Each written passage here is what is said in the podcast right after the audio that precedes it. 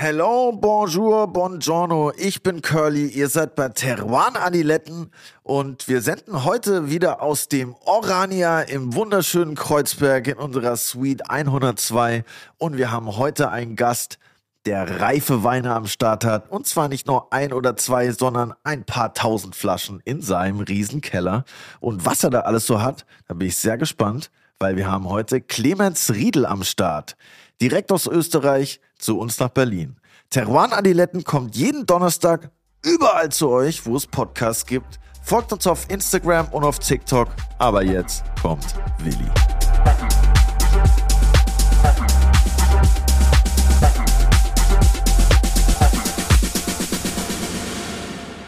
Ein herzliches Grüß Gott von meiner Seite. 6.50 Uhr abgeholt werden. Wie hat sich das für dich angefühlt, Willi? Das sage ich jetzt nicht, weil das wäre wahrscheinlich nicht. Hey, ich dachte, dir macht das gar nichts aus. Ich dachte, du warst davor schon drei Stunden joggen oder so und bist so Voll super active. Nein, ich mach, also ich bin dann am Anfang, habe immer so einen Adrenalinschub, dann bin ich total wach. Und dann, wenn ich merke, ich habe nichts vergessen, bin geduscht, angezogen, alles, dann versacke ich wieder komplett. Ich hatte halt voll das Problem, weil ich dachte so, oh, ich mach vielleicht durch und dann habe ich zu spät entschieden, nicht durchzumachen. Verstehst du, was ich meine? Ja. Und war dann nicht sehr lange im Fürs Bett. Durchmachen dann zu lang und fürs Niederlegen zu kurz. Gell, Ja, und dann bin ich halt tatsächlich wirklich erst 6 6.30 Uhr aufgestanden, hab geduscht, mich fertig gemacht. 6.48 Uhr war ich fertig. Ich komme raus, kommt dieses Taxi an, ich steige Wie ein. geht sich das aus mit deiner Haarpracht, bitte? Das geht, Lufttrocknen. Bademütze, oder was? Kein Föhn, immer Luft trocknen. Und was auf jeden Fall mich am meisten irritiert hat, ich dachte, wir fahren nach Adlershof oder so in diese Fernsehproduktionsstätte und ich kann im Auto noch mal safe eine halbe Stunde pennen. Dann steige ich in dieses Taxi ein, mach's mir so gemütlich mit meinem Kissen, was ich natürlich dabei hatte. Und auf einmal sagt dieser Dude, ja, wir sind da. Und ich so, hä, ja, wie, wie, wir sind da. Und das war dann einfach, Ich habe mal stressig das Skript durchgelesen. Aber es hat sich ausgezahlt. Also äh, wir waren beim Sat1 Frühstückfernsehen heute, ja, heute obwohl Morgen. wir nicht frühstücken. Das war aber super nett. Das ist ein echt sehr sympathisches Team dort, Mega, die sich wir haben uns super wohl gefühlt und wir haben sehr gefrühstückt. toll gekümmert Wir haben. Kabi gefrühstückt ein bisschen, Ja, Schlückchen. nicht zum, wie soll ich sagen, also die haben sich nicht so gefreut, ne, dass ich dann statt einem Kaffee mal hier Wein eingeschenkt habe. Naja, die haben ja auch nicht jeden Tag Teruan an die Letten zu Gast, aber wir die Leute waren auf jeden Fall mega cool drauf, mega nett, wir haben uns sehr wohl gefühlt. Und für alle, die es nicht gesehen haben, ihr könnt es bestimmt in der Sat1 Mediathek nachgucken, was wir da angestellt haben im Frühstücksfernsehen. Wir hatten natürlich unser Buch Anleitung zum Weinsaufen dabei und haben mit dem ein oder anderen Weinmythos aufgeräumt, so wie ihr es von uns kennt. Genau. Und mit diversen Mythen können wir heute auch aufräumen, nämlich dass gereifter Wein immer besser ist als junger oder umgekehrt. Ah, ich habe schon gehört, du hast dazu so ein bisschen Heute haben wir einen Profi im Haus tatsächlich. Ja, du hast ein bisschen ambivalentes Vergangenheit, Ich hatte Verhältnis. das Vergnügen, tatsächlich bei seinem Zu Bruder Wein. öfter mal privat sein zu dürfen. Und das war immer sehr super, obwohl ich dann den, unseren heutigen Gast erst später kennengelernt habe. Ja, ich bin gespannt, was er, Ja. was er dabei hat. Wir haben vor gestern uns auch schon mal leicht ausgelittert und eingepegelt für die Folge. ja, Ich hoffe, er ist frisch, wahrscheinlich frischer als wir. Der musste sicher nicht so früh auf. Aber gut, wir werden jetzt schauen, was er dabei hat. Ich glaube, es wird gut. Ich hoffe, es wird gut. Es gibt eine Flasche Blind auch für mich Oha. und für dich. Ja, wahrscheinlich Chenin Blanc, ich sagen. Ja, mit Jenny Blanc ist mein die Achilles. Nee, ich freue mich sehr und ich bin auch gespannt, was du zu gereiften Wein sagst, weil ich habe gehört, du hast ja so ein leicht ambivalentes Verhältnis dazu. Da können wir heute auch mal damit aufräumen. Schauen wir mal. Schauen und wir mal. ich kündige ihn jetzt an, weil du hast sicher den Namen schon wieder vergessen. Da Gell? hast du vollkommen recht, mein Schatz. Herzlich willkommen aus Wien, Clemens Riedl von Trinkreif. Ja, vorragend. Herr Clemens Riedl, schön, dass du da bist. Freue mich, danke für die Einladung. Schaust auch sehr frisch aus für den gestrigen Abend, muss ich sagen. Was war denn gestern wieder los? Ja, bei einem Glas ist es nicht geblieben, wie ausgemacht. Ich Wer wollte ja gestern früher gehen, weil wir waren ja heute im Frühstücksfernsehen bei Sat 1. Also ist jetzt schon wieder ein paar Tage her. ich war noch nie so früh wach in meinem Leben, glaube ich. Ich habe extra vorher gefragt, soll ich am Vorabend kommen zum Warmtrinken? Und der Willi hat gesagt, ja. Ja, das war dann irgendwie komisch geplant, weil. Aber Ich habe es gestern super, Abend noch mit Willi telefoniert und er so, ja, ja, ich bin um, um 10 bin ich auf dem Nachhauseweg. Du meintest, du kommst zwischen sieben und acht und das hat auch gepasst, aber dann war ein Flaschen, zwei, drei, dann kamen die und dann kamen die noch und ja, dann waren es mehrere. Ne? Hat ja alles gepasst. Aber Wir können uns an alle Flaschen erinnern. das stimmt. Ja. das ist immer so ein Indiz, dass nicht zu viel war. Gell? Ja, voll. Super. Du bist Weinhändler quasi und deine Firma heißt Trinkreif. Genau. Früher habe ich gesagt, ich bin Nebenerwerbsweinhändler, weil Okay. das eigentlich ein Hobby, als Hobby begonnen hat, aber mittlerweile bin ich Und, Vollzeit-Weinhändler. und was warst du Vollzeit, als du noch neben. Ich komme ursprünglich aus der Weinhändler? IT-Branche. Also ich habe krass. 25 Jahre äh, mit 19 mein erstes Unternehmen gegründet. Damals Wow. ha- hat das nicht IT geheißen, sondern EDV. äh, und, wenn Man du, kennt's. und wenn du einen Speicher von 256 Kilobyte auf 512 Kilobyte aufrüsten konntest und einen Farbdrucker hattest, warst du schon im Geschäft. Krass. Aber, das sage ich immer ganz gern, in 25 Jahren IT-Branche ist mir noch nie jemand um den Hals gefallen und hat gesagt, ma, so ein schönes Produkt.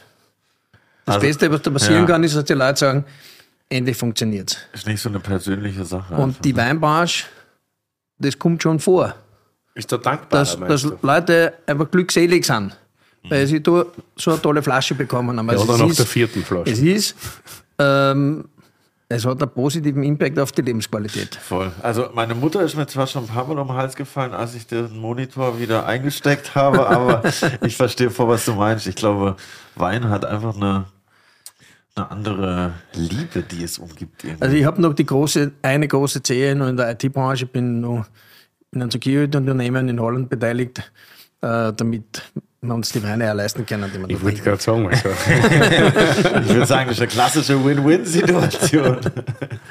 das bringt natürlich viel. Wie bist du zum Wein gekommen? Ähm, ich sage immer, ich komme aus einem Haushalt, in dem eher Wein als Bier getrunken wurde.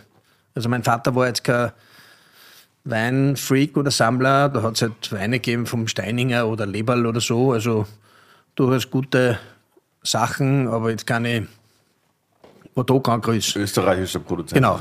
Die Bordeaux Grand Cru's, also die Bremer Grand Cru, die hat mein Bruder dann im Studentenheim schon in der Bettlade gehabt. Und das ist eigentlich, kann man sagen, die Person, die dafür verantwortlich ist, dass ich viel mit Wein mich beschäftigt habe und irgendwann Weinhändler geworden bin, also mein Bruder, weil er ist eigentlich der Weinfreak von uns zwei. Und hat der noch früher ein Unternehmen gegründet oder wieso hatte der nie? Nein, nein, Bachelor- nein, der hat äh, das Studium zu Ende geschafft, im Gegensatz zu mir. Äh, und ist in Du der hast nicht fertig studiert? Ich habe nicht fertig studiert. Ne? Ich bin mit 19, du, wir haben ein Mobiltelefon gehabt. Ähm, da hast die Batterien wechseln können während des Gesprächs und die Batterien waren so groß und schwer wie jetzt die Telefone. und äh, das war zwar ein dramatischer Schock für meine Eltern, wie ich gesagt habe, ich höre mit dem Studium auf, weil ähm, wir haben schon Unternehmen aufgebaut in der Zwischenzeit. Was hast du studiert? Äh, internationale Wirtschaftswissenschaften in Innsbruck. Okay. Ich meine nicht, dass das jetzt eine Tragödie wäre. Ich habe auch nicht studiert, aber Ja. Naja, sieht man, gell? Ansichtssache. ich werde, das Buch, ich werde mal dein Buch lesen und dann. Dann Ja, schauen. dein wie das Bruder hat dir also die Möglichkeit gegeben, in die Grand Cru's schon mal Ich habe zum. Beispiel äh, sehr lange keinen Rotwein getrunken, weil man das, mir das nicht besonders angesprochen hat. Und mein Bruder hat halt immer wieder gesagt, na, den musst du unbedingt probieren. Was halt fatale Folgen halt hatte. Ja. Weil der erste Bordeaux, der mir wirklich geschmeckt hat, war mit Drüsen 81. Ach, What? Also, Ja, okay, gut. Ich bin halt da leider auf einem recht hohen Niveau äh, eingestiegen und hängen geblieben. Aber äh, es gibt ja auch einfachere, schöne Ja, das ist eine Ansage auf jeden Fall. Ich meine, nach unten trinken ist immer schwierig, wenn man mit Petrüse anfängt. Ist äh, holla die Waldschule. Ich bin übrigens einmal der Meinung, wenn man eine Weinrunde oder wenn man Gäste hat, dann muss man, muss man sich am oberen Gast orientieren und nicht am unteren. Also vom Ah. Wein. Ja, ja, ja, ja. Ja gut, das stimmt. eh. Weil du, das ist ja, Wein trinken lernst du ja auch nur dann, wenn du mit Leuten trinkst, die mehr Ahnung haben als du und da die, die weintechnisch ein bisschen herausfordern. Das kann ich bestätigen. Auf jeden Fall. Aber ich habe jetzt kein Problem, ähm, einen einfachen Wein zu trinken, wenn er gut gemacht ist. Aber wir haben unlängst einen Artikel ähm, im Newsletter geschrieben mit der Behauptung oder, oder ja, äh, dass ein Wein, der nachhaltig und fair produziert wurde, im Lebensmitteleinzelhandel 15 Euro kosten sollte, nicht weniger. Weil das geht 15, bis wir 15. erklären immer so mindestens 10. Das hat ein bisschen Unterschied. Äh, Ja. Deutschland sicher ist eine Spur, äh, ist eine Spur günstiger, aber ich, ich kann mit 10 nur leben. Ja, Ja. Aber wenn es dann drunter wird, dann kann irgendwas nicht stimmen. Ja, schwierig. Gell? Es geht, geht sich nicht mehr aus mit den. Kosten wahrscheinlich. Ne? Ja. Was haben wir denn hier? Schönes honigfarbenes im Glas. Also ich habe natürlich überlegt, was ich mitbringe und habe mir erkundigt natürlich auch, was eure Geburtsjahrgänge sind. Und wenn ich richtig informiert bin, ist das, seid ihr beide 86er. Jawohl.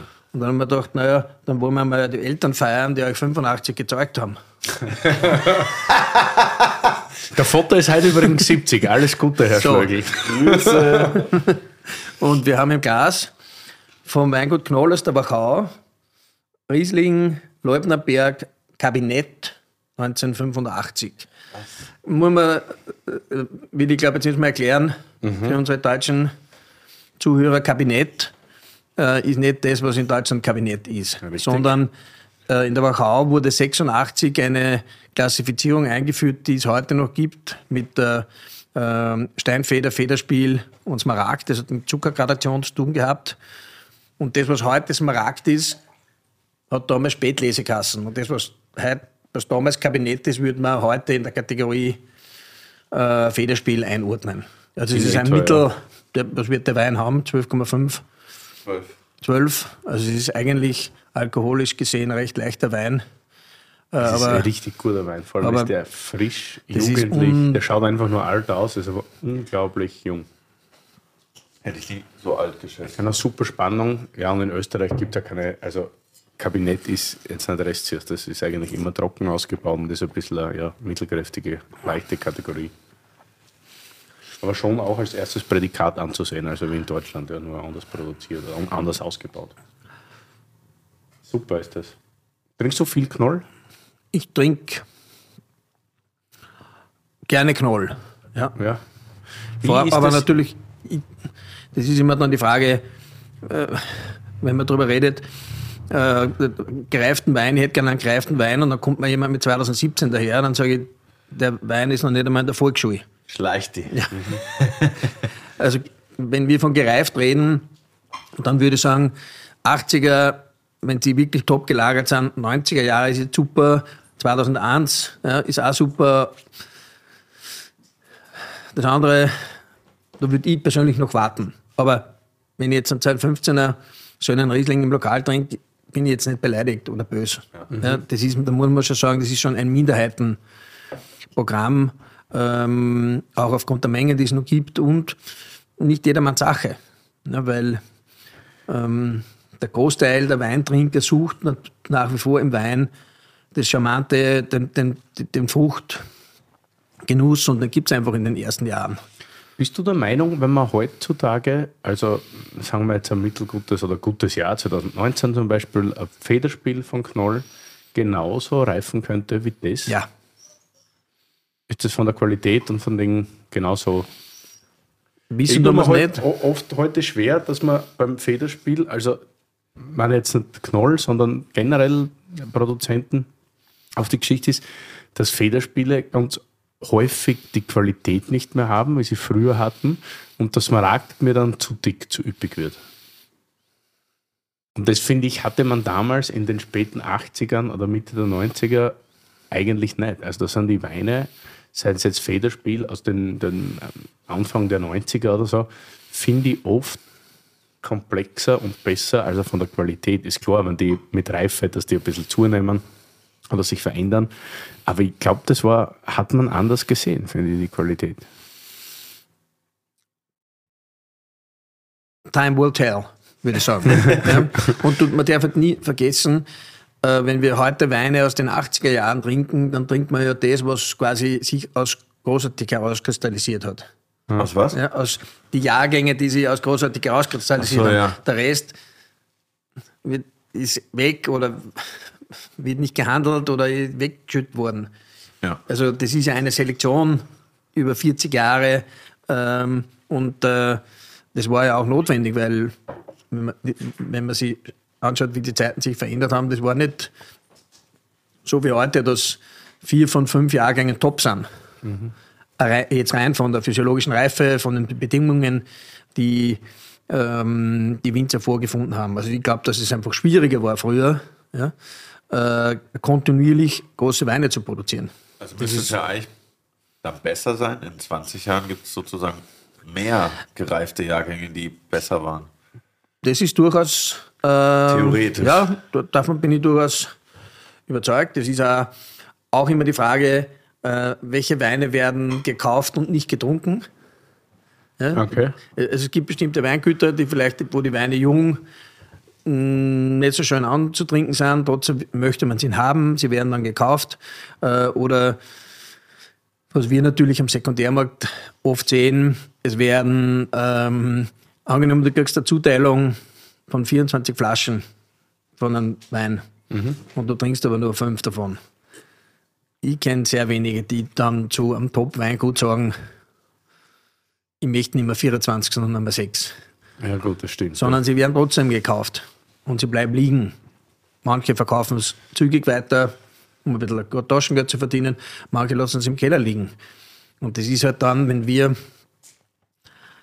wir haben letzte Woche ähm, Sammlung, eine Hirzberger Sammlung angeboten gekriegt mit 800 Flaschen. Ja, Hirzberger. Aus den 90ern beginnend. Das ist halt Jackpot.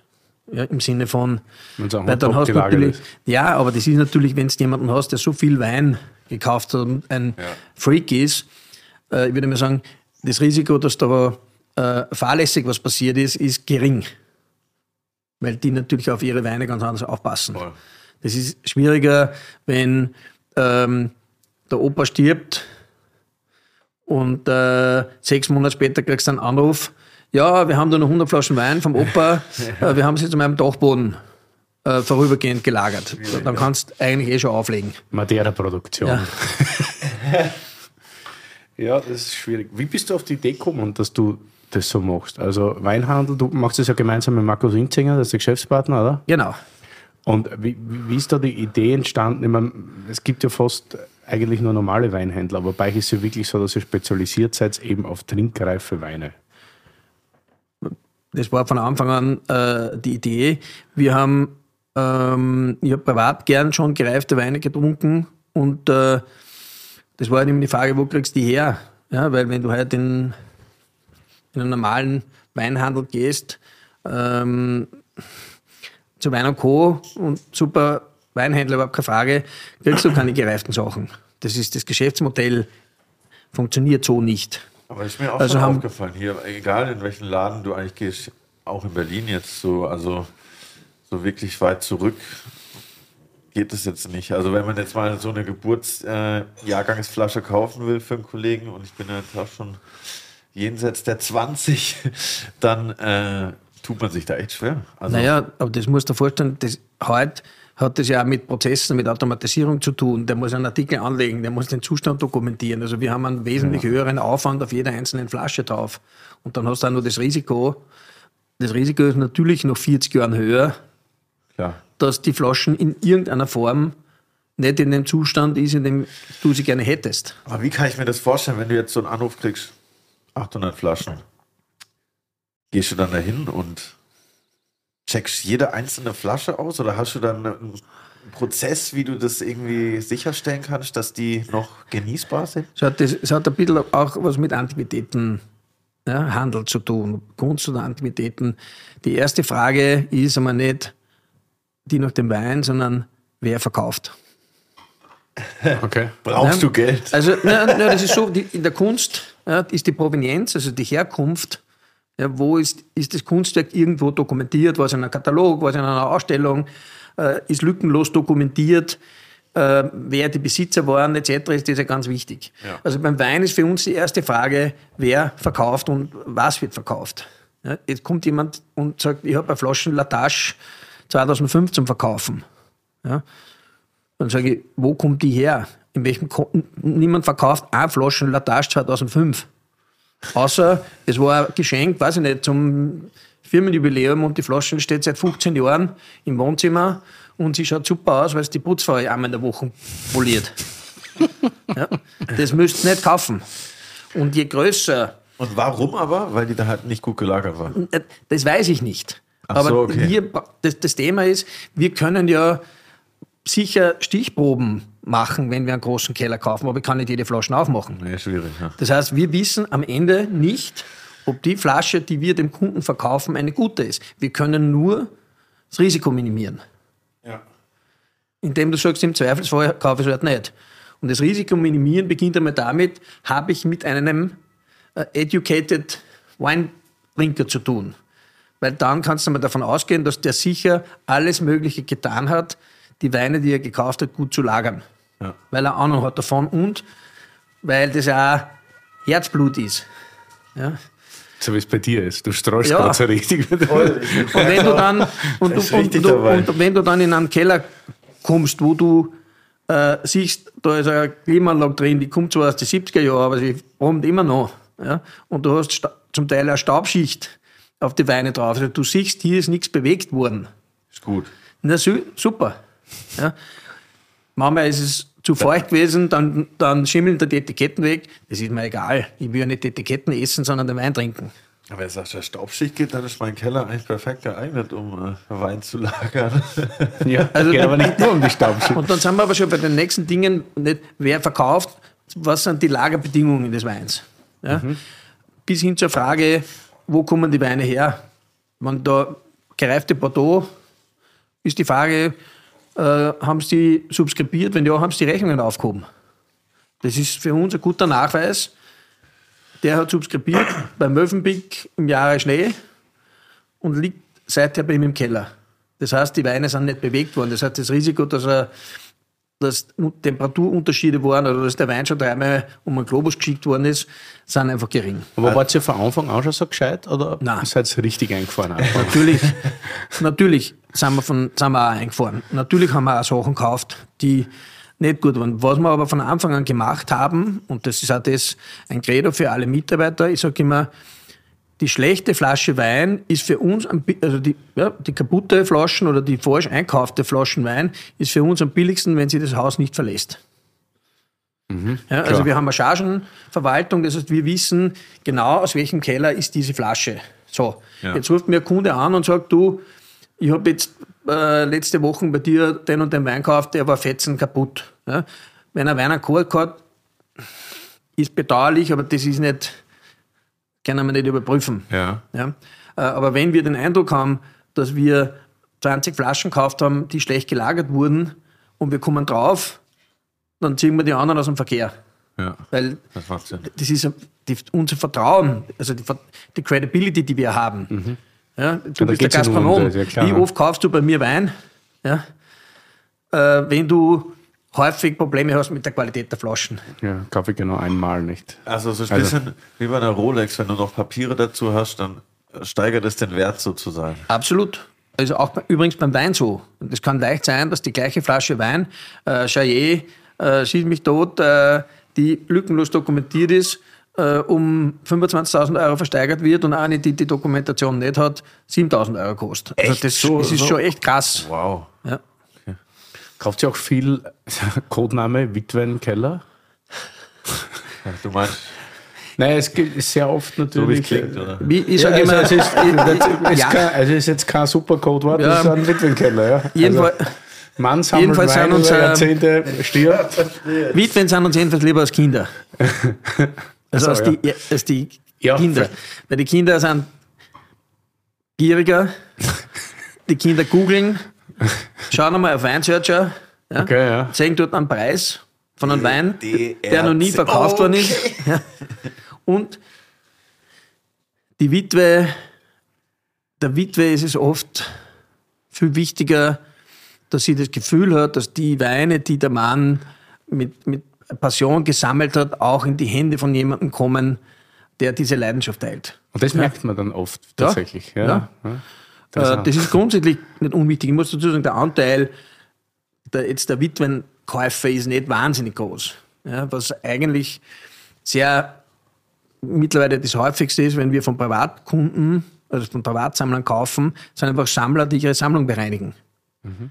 In der, Natur Weil des Sammlers, haben, in der Natur des Sammlers liegt, dass er mehr hat, als er braucht. Das, Ja. das, das ist ja das haben wollen. Da geht es ja nicht nur, ja, du, du warst sicher auch schon in einigen Weinkeller, wo du denkst, wer soll das jemals trinken? Ja, in dem von deinem Bruder zum Beispiel. Da kann ich mich nicht äußern dazu. Ja. Aber, es, aber wenn der Keller voll ist, ja, oder wenn äh, der Sammler mal durchmarschiert und sagt, mein Gott, das habe ich damals gekauft, das trinke ich eigentlich nicht mehr. Nicht, dass es schlecht ist, sondern meine Stilistik hat sich verändert. Ja, man trinkt ja oft anders. Ja. Wenn du lang genug trink- trinkst, hast, endet es immer in Burgund. Was machst du da mit den ganzen Bordeaux? Ja. dann hat- sind die Kinder vielleicht nicht interessiert und das ist dann eigentlich für uns eine perfekte Situation. Weil du hast mit einem Profi zu tun, weißt? wir wollen auch niemanden über den Tisch ziehen. Der hat das günstig einkauft, das hat er vernünftig Mord gemerkt, der hat sich um das gekümmert und du hast auch äh, eine relativ professionelle Gesprächsbasis. Und melden sich da mittlerweile mehr Leute bei euch oder ist das immer eine, eine Suche? Das, das, das war nie Suche. Und das hat äh, natürlich damit zu tun, was der Markus, äh, mein Geschäftspartner, im Hintergrund immer gemacht hat. Markus macht Hauptberuf, hat hauptberufliche Agentur für Suchmaschinenoptimierung. Ja? Das heißt, wir haben nicht nur unsere eigene Website, sondern wir haben zusätzlich andere Websites, ist jetzt gar nicht wichtig, wie die heißen, ja? äh, die nur dazu da sind, dass wenn Leute googeln und sagen, ich möchte Wein verkaufen, dass sie uns finden. Und das kannst du regional Das steuern.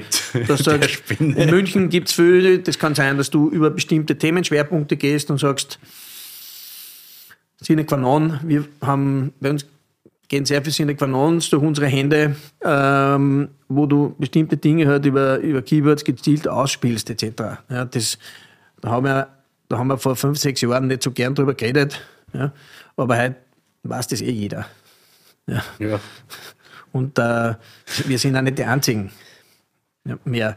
Die, also das ist schon ein Battle. Du triffst ja halt immer wieder die gleichen, wenn es um große Keller geht, weil jetzt mal einen sechsstelligen Betrag kann jetzt nicht jeder auf den Tisch legen, ähm, um, für, um eine Sammlung zu kaufen. Ja? Und dann ist immer die Frage, wer kriegt's?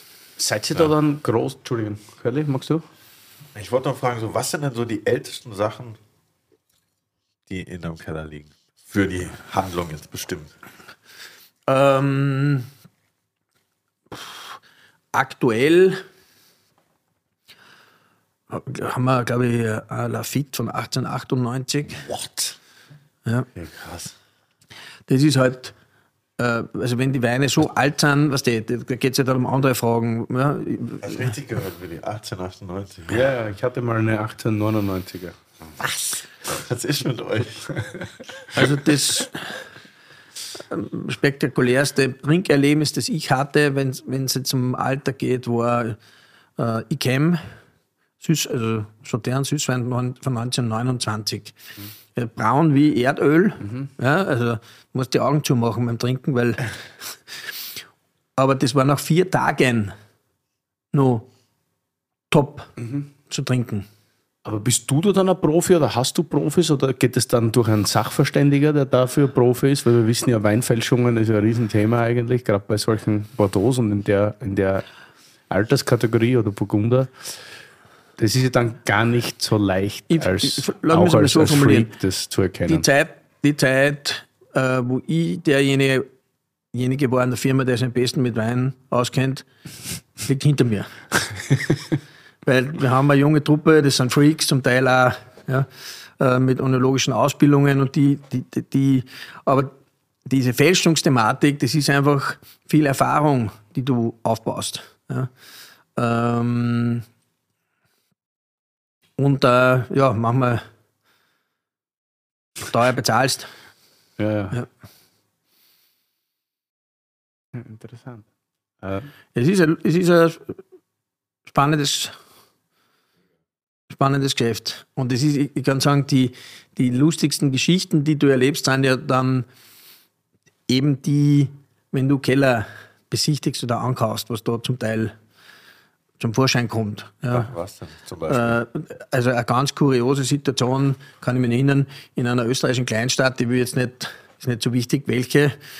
Ähm, nicht Amstetten. Nein. Aber ungefähr in der Attraktivitätsliga haben wir einen Anruf gekriegt, äh, jemand äh, möchte seine Weinsammlung verkaufen. Und er hat nur das Beste. Ja. Petrus Rousseau, wir haben zuerst genau gewusst, was er meint mit Rousseau. Ja. Hat sich herausgetan, dass er Rousseau, Ah, okay. Rousseau ist. Curly, Wein, das Wörterbuch. Armand Rousseau. Rousseau ist eines der renommiertesten Weingüter in Burgund. Das Weingut in Gevrey-Chambertin ist bekannt für seine erstklassigen roten Grand Crus. Die Weine von Rousseau sind für ihre Eleganz, Komplexität und Langlebigkeit geschätzt. Nach dem Tod von Rousseau 1959 wurde das Weingut von seinem Sohn Charles und später von seinem Enkel Eric übernommen. Die Weine von Rousseau gehören zu den Top of the Pops des Burgund und sind teuer. Ein paar Beispiele gefällig? Kein Problem. Eine Flasche 85er Chambertin Clos de Bes, die bei einer Auktion 2018 für 22.000 Euro versteigert wurde. Und eine Flasche 45er Chambertin, die 2021 bei einer Versteigerung einen unglaublichen Preis von 546.000 Euro erreichte. Oha! Und er, aber er irgendwie er, er zieht ins Ausland und so. Ja. Äh, Ich war gerade in der Steiermark, der Markus hat mich angerufen und ähm, ja, ich bin dann dorthin gefahren und dann, ich stelle mir dann immer vor, bevor ich hinfahre, was, was kann das für ein Typ sein? Ja. Und ich habe mir vorgestellt, das muss der Sohn von einem Holzindustriellen sein, der eine Frau aus New York hat, die ihm jetzt gesagt hat, du pass auf, ja, aus dem Kauf ziehen wir jetzt weg oder ich bin weg. Das war so meine Vorstellung. Und dann stellt sich heraus, dass es der Elektrohändler war von dem Dorf. Ja.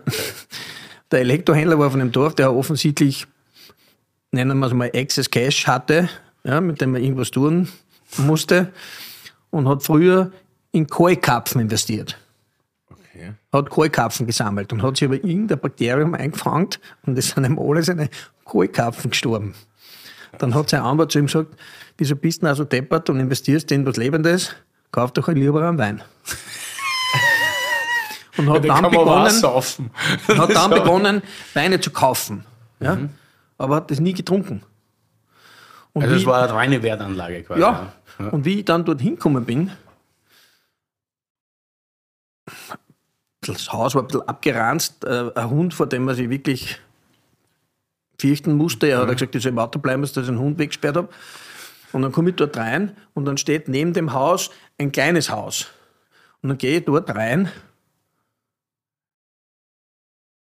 und ich war so sprachlos, ja, das war eingerichtet wie eine Kapelle, ja, mit so einer heiligen Figur und so unterschiedlichen Ebenen. Und überall war dieser ganz feine Sand, den muss er von den Kohlkapfen nur gehabt haben. Ja.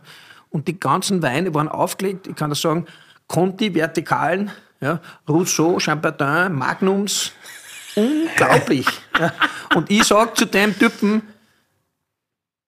Entschuldigung, ich würde jetzt ganz gern eine Minute oder zwei einfach nur da drinnen stehen, ob das okay ist. Ja? Und das war natürlich rückblickend gesehen ein super Akt. Das war nicht Absicht. Ich wollte das wirklich genießen, aber das war eine rückblickend gesehen natürlich eine super Aktion. Weil der Schnösel, der aus London gekommen ist mit dem Nadelstreif, ja, den hat er nach drei Minuten wieder rausgeschmissen. Ah, der auch kaufen wollte. Genau. Ja, weil da gibt es natürlich interessante, ja, verschiedene. Druckt sind die Tränen und raus. dann hat er daneben, zeigt er mir dann in seinem Regal, ja, weil er hat jetzt in Kroatien ein Haus, wo er mit seiner philippinischen Frau einziehen will. Und der Nachbar da in Kroatien, der macht einen Wein, der kostet 8 oder 10 Euro. Das trinkt er am allerliebsten. Der hat also Aber wie, aber wie kriegst du als Privatperson, wenn du null Ahnung von Wein hast, das heißt, du hast eigentlich auch keine Kontakte, wie kommst du zu dann? Naja, Zahlst du einfach die vertrottelten Preise vom Nein, Sekundärmarkt? aber oder? das ist immer dann, du musst da denken jetzt, wenn, wenn wir jetzt über, das ist sechs Jahre her, wenn wir jetzt von Rousseau reden. Okay, das waren noch zwei Das waren andere Zeiten. Ja. Ja? Und wenn du dann einen Freund hast, in dem Fall glaube ich war es der Anwalt, der einfach Zugang hatte und der hat einfach gesagt, du, wenn du willst, kaufe ich dir was mit. Ja? Ah, ja. Das war nicht so. Selbst wenn du, wenn du äh, mit Morandell redest, ja, der hat, wie er angefangen hat, ein Conti in Österreich zu importieren, ist er zu den Gastronomen gegangen und gesagt, ja, bitte kauft das. Das ist gute Sache, das ist gutes Zeug. Das haben sie ihm nicht aus den Händen gerissen. Ja, Und die, die also damals- waren mit vielen Sachen so. Und die, die damals äh, gekauft haben, äh, das sind auch viele von denen, die jetzt die Zuteilung noch kriegen, was ich auch verstehe. Ja, sicher. Musst du dann Die auch Karawane zieht, wird eh wieder weiterziehen, weil die Burgund-Explosion. Glaubst du? Aber wo, wo, was, Naja, was wird das nächste? Champagner ist, hat angezogen. Ja, stimmt. Ja. Äh, Italien, ähm, Aber dann eher Piemont. glaube ich auch. Ja. Und es kommen natürlich neue Weingüter, ja, weil irgendwann ist einfach Schluss. Ja. Ja. Ist noch irgendwas billiger geworden? In den letzten Monaten äh, unnächst äh, die Wein, Kabinett vielleicht. Arschloch. also die letzten, äh, letzten paar Monate ist der Markt relativ stabil. ja. Ja. Aber gibt es schon auch in jede Richtung Preissprünge, oder? Also gibt es auch Sachen, die preiswerter werden über. Oder ist euch das noch nicht so? Hätte, ich- hätte ich jetzt nicht miterlebt. Also ich kenne jetzt keinen Winzer, der seine Weine im nächsten Jahr günstiger macht. Ja. Das kann natürlich in, du- ist immer eine Frage der Preisfindung, weil interessanterweise ist es ja so, wenn du das in Österreich anschaust, dann kosten die Weine linear, kannst du sagen, jedes Jahr ein bisschen mehr oder halt dann jedes zweite Jahr. Aber die die Preisfindung ist in Österreich zum Beispiel völlig jahrgangsunabhängig. Ich mein, ja. Es ist nicht so, dass ein Jahrgang, der als besonders gut eingestuft wird, mehr kostet als der letzte Jahrgang, wo wir gesagt haben, das war nichts Besonderes. Das heißt in Bordeaux. Ja. ja, aber in Bordeaux ist so, da wird nichts billiger, aber es ist dann trotzdem in einer Krise. Ne? Also, die horten halt. Ja. ja, wenn du das leisten kannst. Ja. ja, müssen sie sich leisten Ja. können, auch Ja. die letzten 15 Jahre. Drei Jahrhundert Jahrgänge in einem Jahrzehnt musst du einmal zusammenbringen. Also so ausruft. Der Knoll wird länger wie besser. Das ist ein Wahnsinn. Richtig gut. Super Flaschen. auch. Ja, du, dann kannst du dir vorstellen, das, glaube ich, kommt aus einem Kellergassen, das ist unser Ehepaar, äh, die waren sehr vorsichtig und schüchtern und zurückhaltend und das war so ein, so ein Kellergassenkeller, der auch mit Lehm einmal über, überschwemmt worden ist. Da, da steckt schon Arbeit dann dahinter, dass wir so eine Flaschen reinigen, ja, äh, inventarisieren, den Zustand, ja, äh, ist der Füllstand abweichend, ist das Etikett beschädigt, weil wenn du jetzt ähm, ein Mouton 86 kaufst, dann müsst du den Flaschenzustand wissen. Selbstverständlich, ja. Wieso ist jetzt hier so eine Folie drum? Weil die Knolletiketten ganz, also das früher ist das ja Papier gewesen, heute ist das ja Klebefolie, die, die Etikette. Ja.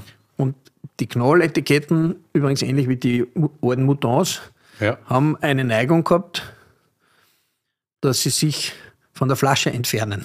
Das war einfach Die Papier Leim Etiketten. Und wenn du dann eine Kiste hast ähm, mit zwölf Flaschen Knoll drinnen und du nimmst das raus und dann liegen haben wir die Etiketten am Boden, dann weißt du nur beim Aufmachen, was es ist, weil die haben meistens schon sehr früh begonnen, äh. Lagen und äh, Jahrgang auf die Korken zu- Deswegen zu hat der. Emmy ja auch relativ früh einen Korkbrand gehabt, dass Lage und Jahrgang alles am Kork war, aufgrund auch der dreijährlichen oder vierjährlichen Hochwasser. Ja.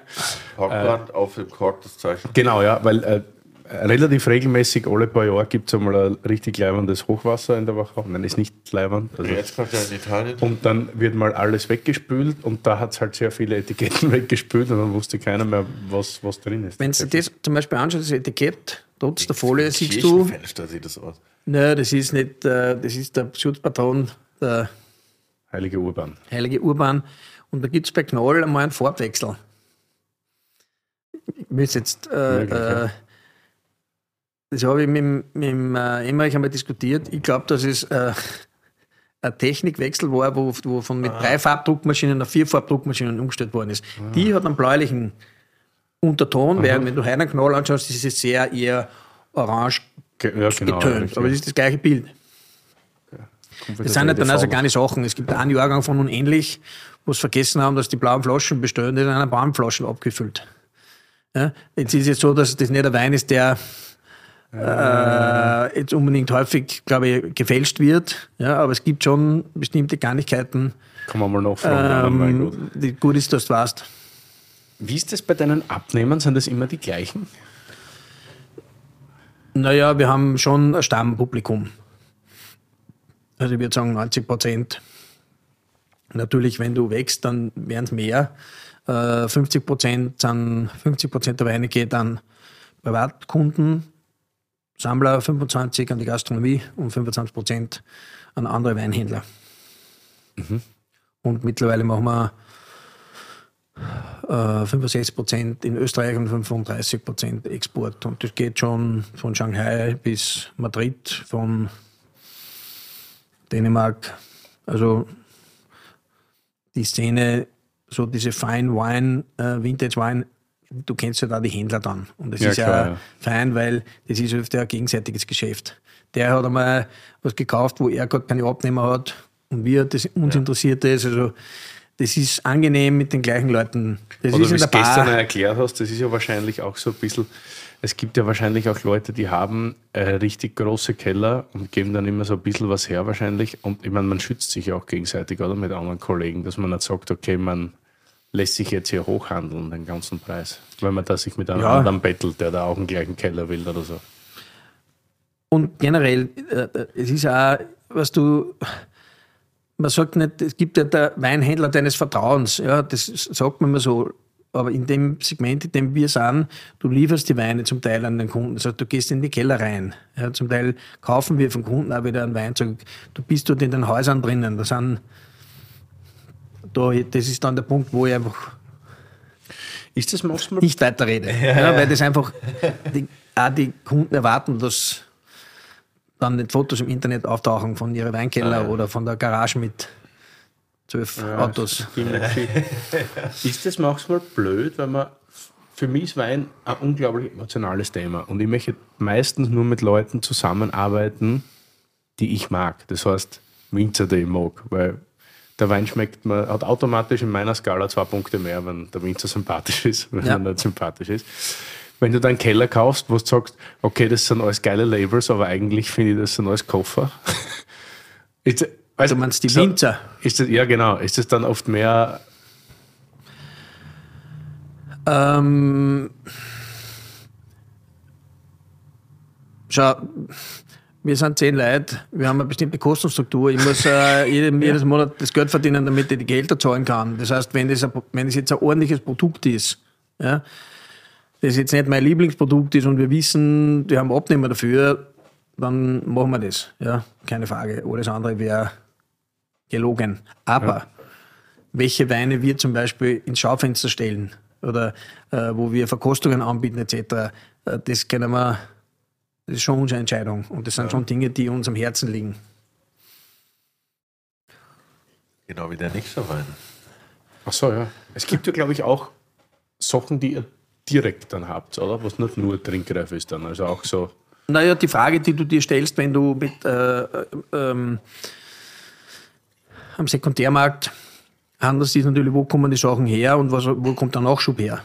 Ja, du, das ist ja nicht, du kannst jetzt nicht wie beim Lieferanten nicht sagen, wenn bei dir das Bier ausgeht in der Bar, dann rufst du an und sagst, ich brauche dieses oder jenes. Ja, das können wir nicht. Das heißt, wir sind natürlich davon abhängig, wie sozusagen die Pipeline an möglichen Ankäufen, die wir tätigen können. Aber ja. das kann auch einmal trocken sein.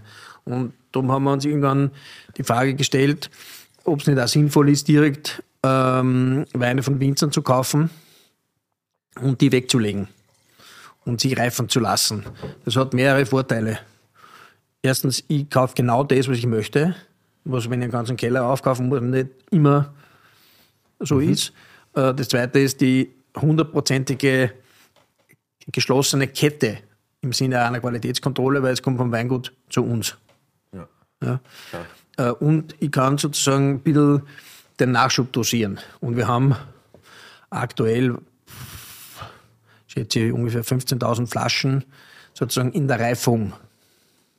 Habt ihr einen eigenen Keller? Ja. Wo ist denn der? ja, wir haben einen eigenen wir haben ein eigenen, äh, eigenes Lager dafür, äh, aus zwei Gründen. Erstens einmal sozusagen das operative Lager ist dafür zu klein und die Versuchung. was, das ruft die schnell mal an und sagt, okay, äh, unendlich 2019 hast du doch sicher, oder? Ja, ja sicher. Ja. Aber es liegt auf der Palette 23 im Hochregallager bei der Spedition im Kühllager. Ich komme da gar nicht hin. Also selbst wenn ich wollte, könnte ich es dir nicht verkaufen. Also die Versuchung, Smart. ja, dass das Haben wir jetzt auch. Also wir, wir bieten es ja gar nicht aber es steht dann nicht auf der Karte, aber wir haben uns jetzt auch das irgendwie angetan, weil es gut läuft gerade, dass wir auch einen Lagerkeller haben, wo wir auch so frische, große Gewächse und so kaufen, groß, also alles auf der Paletten und dann gleich wegschieben.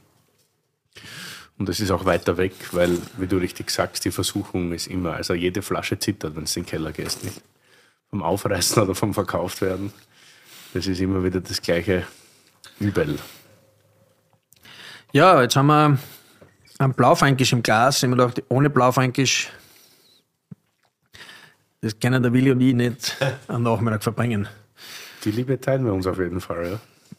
Und äh, ich habe natürlich überlegt, was ich mitnehme, nachdem der Roland, einer unserer äh, Partnerwinzer Roland Wellig, erst kürzlich da war, habe ich mir gedacht, das brauche ich nicht mitnehmen, sondern habe einen Wein namens Liebkind mitgenommen von der Dolly Moore. Ähm, 2016 war äh, der von der Papierform eher eines der schlechteren Jahrgänge, wenn man jetzt Hat der zurückschaut. Peter Moser geschrieben. Ich weiß nicht, ob das Ja, richtig ist, grundsätzlich, wenn du, das ist immer, finde ich, pauschaliert sowieso schwer zu beantworten, aber wenn du jetzt heute sagst, 2009, 2011, 15, 17, 19, würde ich jetzt sagen, sind so in Österreich die, die großen äh, Rotweinjahrgänge der letzten zehn Jahre. 16 war, sich, war sicher kühler, äh, schwieriger, aber die, ähm, warum habe ich den mitgenommen? Wir haben über das gestern kurz schon geredet. Ich finde, Blaufränkisch zeichnet sich immer durch Finesse, Frische und schöne Tanninstruktur aus, wenn das so gemacht ist, wie wir das gerne trinken. Ja. Trotzdem hast du immer noch ein Spektrum, das von sehr burgundisch ähm, reicht auf der einen Seite oder äh, äh, konzentrierter sein kann, wo du vielleicht eher nördliche Rhone oder Piemont oder? Ja. daneben stellen würdest. Und das finde ich sehr burgundisch für mich. Also das Das ist ist, es auch. Ja. Was ist das Liebkind? Früher gab es Spitzerberg und der ist dann aufgeteilt worden in verschiedene einzelne, ich glaube, Parzellen oder Selektionen oder ich habe das nicht richtig. äh, na, auch, aber das, es ist, das ist am Spitzerberg, es ist die höchste, der höchste Weingarten Das am oben, Spitzerberg. ich. Ja, okay, und der Weingarten heißt nicht Liebkind, sondern Kobeln. Ja. Und Liebkind heißt er deshalb, weil es quasi das Liebkind von der Dorle ist. Und warum ist das Liebkind von der Dorle? Schwieriger Weingarten. Sie hat dort das erste, das war das Pilotprojekt Erträge, biologischen ich glaube, da nicht einmal 20 Hektoliter oder so. 1500 Kilo Trauben auf 1,1 Leck mich Hektar. Ja gut, dann muss ja das Liebkind sein. Und Ja, bestenfalls also das sind dreistellig kosten. ganz ne? kleine Beeren. ja. Und ich mag den Wein. Das ist ja super. Ja. Und es ist auch, Es ist schon sehr fordernd. Ja, Also, weißt du, das ist schon karg, das ist jetzt nicht, gerade auch nicht in einer sexy Phase, aber ich mag das schon gern. Das ist unglaublich würzig, ne? Da hat so ein bisschen, so ein bisschen Lippenstift, roten, was schon wieder so ein bisschen einlädt zum Trinken. ja, und Aber die- dann hat so, was mir immer mehr, und das ist ja auch ein bisschen der, dort, wo, wo, was heute gefragt wird, oder wenn man sagt, große äh, Rotweine, ist, ist diese Frische. Ja, Das ist nicht, das, ist, das hat nichts Nicht so Überreifes, das so, ist ja, nicht schwer, das ist nicht alkoholisch, das ist, äh, wir haben unlängst äh, Blaufränkisch Winzer interviewt und da interessanterweise der, sowohl der Roland Wellig als auch die Dolly Moore erzählt, dass von ihren ähm, internationalen Partnern, wenn es darum geht, was, was kann man dazu essen, dass bei beiden Sushi gekommen ist zum Blaufränkisch. Krass. Ja? Also ich finde, Blaufränkisch ist ein sehr universeller Speisenbegleiter. weil ich trinke ja gern ohne Essen. Aber ich tue das gern trennen, essen und trinken. Aber ja, ich kann da, kann da recht geben, was das betrifft. Wie ist das bei euch eigentlich vom Klientel her? Ich meine, wir sind ja generell in einer Bubble. Wir bemühen uns ja, der Curly und ich, dass wir Wein auch jungen Menschen oder vielleicht unsicheren Menschen anbieten, ja, also so, was weißt du, die Schwellenangst zu Wein ist immer. Und dann seid ihr jetzt ein Premium Vintage Weinhandel mit nur Reifensachen, die finde ja ich generell nicht unbedingt einladend sein für Anfänger. Ist das mit eurer, ist das schwierig, auch das zu sagen, äh, du hast junge, coole Leute? Ich würde mal sagen, unsere Firma heißt nicht gereift, sondern trinkreif. Ja, also Aha. nicht jeder Wein ja. muss gereift sein, um trinkreif zu sein. Aber viele große Weine brauchen Zeit, um ihr volles Potenzial zu entfalten. Ich glaube, das ist regional, äh, macht das ein bisschen einen Unterschied. Also ich trinke Burgund, kannst aus meiner Sicht viel früher äh, trinken als Bordeaux. Es ist eine Frage der Rebsorte. Äh, aber auf deine Frage zurückzukommen. Ähm, ich kann mich erinnern, wir haben irgendwann einmal gesagt, wir wollen nicht der größte Weinhändler werden Österreichs. Das war nie unser Ziel, sondern der coolste. Ja. Äh, nice. Weiß ich nicht, ob wir das geworden sind äh, und ob man mit 52 überhaupt noch cool ist. Ähm, aber, aber was uns immer ein Anliegen war, ist, dass wir inklusive denken. Und mit, was meine ich mit inklusive? Wir haben mit, zum Teil mit raren Produkten zu tun. Das heißt, wir haben mit exklusiven Produkten zu tun. Da gibt es nicht so viel, das heißt, das schließt automatisch jemand aus. Aber wir wollen Leute für reife Weine und gereifte Weine begeistern und einladen. Ja. Und äh, ich habe mich, ich bin auch ein Kunstfan und ein, ich bin ein großer Kunstfan und ein kleiner Kunstsammler, sage ich mal. und ich habe mich immer wahnsinnig geärgert, wenn ich auf Kunstmessen war und sie haben die angeschaut ja, von oben nach unten, haben quasi die einmal taxiert, ob du überhaupt das Bild leisten kannst, das sie ausstellen. Und ja. ich hasse das. Ja. Ich habe mir die Mühe gemacht, auf die Messe zu fahren. Ja. Vielleicht sogar ein Flugticket gekauft, Eintritt. Das ist das Mindeste, dass wenn ich dort bin ja, und so, Voll. manchmal rufen Leute an und fragen, ob sie einzelne Flaschen Wein kaufen können. Ja, natürlich. Wir haben auch begonnen, was mit, äh, wir bieten ja auch Verkostungen an, um, weiß nicht, das, das Blind äh, Basis-Tasting kostet, glaube ich, 120 Euro. Ja, ich meine, das ist immer noch eine Menge Geld und dass wir da immer noch in der Bubble sind, ist völlig klar. Ja, weil, geh mal, was kostet der durchschnittliche äh, Durchschnittspreis für einen Liter Wein in Deutschland, glaube ich, 2,95 Euro, Euro oder so. Ja. Und wenn du zum Discounter gehst, dann wirst du keinen Wein finden, der über 5 Euro kostet. Und wenn du in den Lebensmitteleinzelhandel gehst, dann sind die Weine, die 15 Euro kosten, wahrscheinlich schon eingesperrt. Mhm. ja, äh, der Durchschnittspreis der Flasche Wein, die wir verkaufen, ist 130 Euro netto. Also das Mehrwertsteuer noch drauf. Also dass wir in der Bubble von der Bubble von der Bubble sind, das ist klar. Aber innerhalb dessen versuchen wir einladend zu sein. Ja? Und äh, nicht elitär. Ja, weder in dem, wie wir darüber reden, ähm, am, am, Dienstag haben wir eine blaufränkische Verkostung gehabt. Da ist dann eine Dame zu mir hergekommen. Na, wir haben uns schon so oft überlegt, ob wir zu euch kommen zu einer Verkostung. Aber wir haben immer Angst gehabt, dass das so eine gespreizte Altherrenrunde ja. ist. Und dass, und das, na, dass da so viele junge Leute dabei sind und dass das so locker ist. Und trotzdem äh, ernsthaft über Wein geredet, das hat ihr so taugt und sie werden sicher wiederkommen. Also das finde ich ist auch eine Aufgabe. So wie du es auch sagst, das ist eine Aufgabe von uns in der Wertschöpfungskette, Leute für die Produkte, die wir vertreten, äh, zu begeistern. Mhm. Und das beginnt einmal damit, dass man dankbar ist, wenn jemand Interesse hat. Voll. Ich habe oft das Gefühl, dass das so in bestimmten Kreisen, in gesellschaftlichen, so das Thema ist, was gar nicht entmystifiziert werden darf, weil so haben gewisse Leider Berechtigung, unter sich zu sein und das nur sehe irgendwie recht. Also, weißt du schon, wie meine? Ne? Also, das, das weiß ja, wie meine, aber, aber die, gerade die Weinszene in Wien zum Beispiel ist ja auch, ich weiß nicht, bis heute ist, ich kann da nicht schlecht drüber reden, weil ich schon über zehn Jahre nicht mehr in Wien bin. Aber früher war das schon oft so, dass ein gewisser Typ hast sein müssen, dass du überhaupt zu so einer Verkostung teilnehmen durftest. Oder dass du gefragt wurdest oder dass du nicht komisch angeschaut worden bist oder sonst irgendwas. Also Die Frage ist nur, ist dann wirklich in erster Linie um den Wein gegangen oder war das nicht eine ganz andere Ja, aber Ein ganz deswegen meine ich, Zweck. War nicht der- bin mir sicher, dass ich Golf. damals schon teilweise mehr Ahnung gehabt habe als ein Großteil, der da gesessen ist. Aber du bist halt nicht ernst genommen worden, weil vom Typ her nicht Ja, dazu aber passt. vor 100 Jahren war Tennis ein elitärer Sport ja, und vor 50 Jahren Golf. Und Ja. man hat sich dort getroffen. Ja, stimmt. Ja? Und es hat mit dem Produkt nicht zwingend ähm, immer was zu tun gehabt. Ja. Hast du seit wann gibt es euch eigentlich? Wann hat das angefangen? Ähm, Im September 2015 haben wir uns der Öffentlichkeit vorgestellt. Also acht, heuer werden wir acht Jahre. Ich freue mich schon aufs 10-Jahresfest. dann. Ja?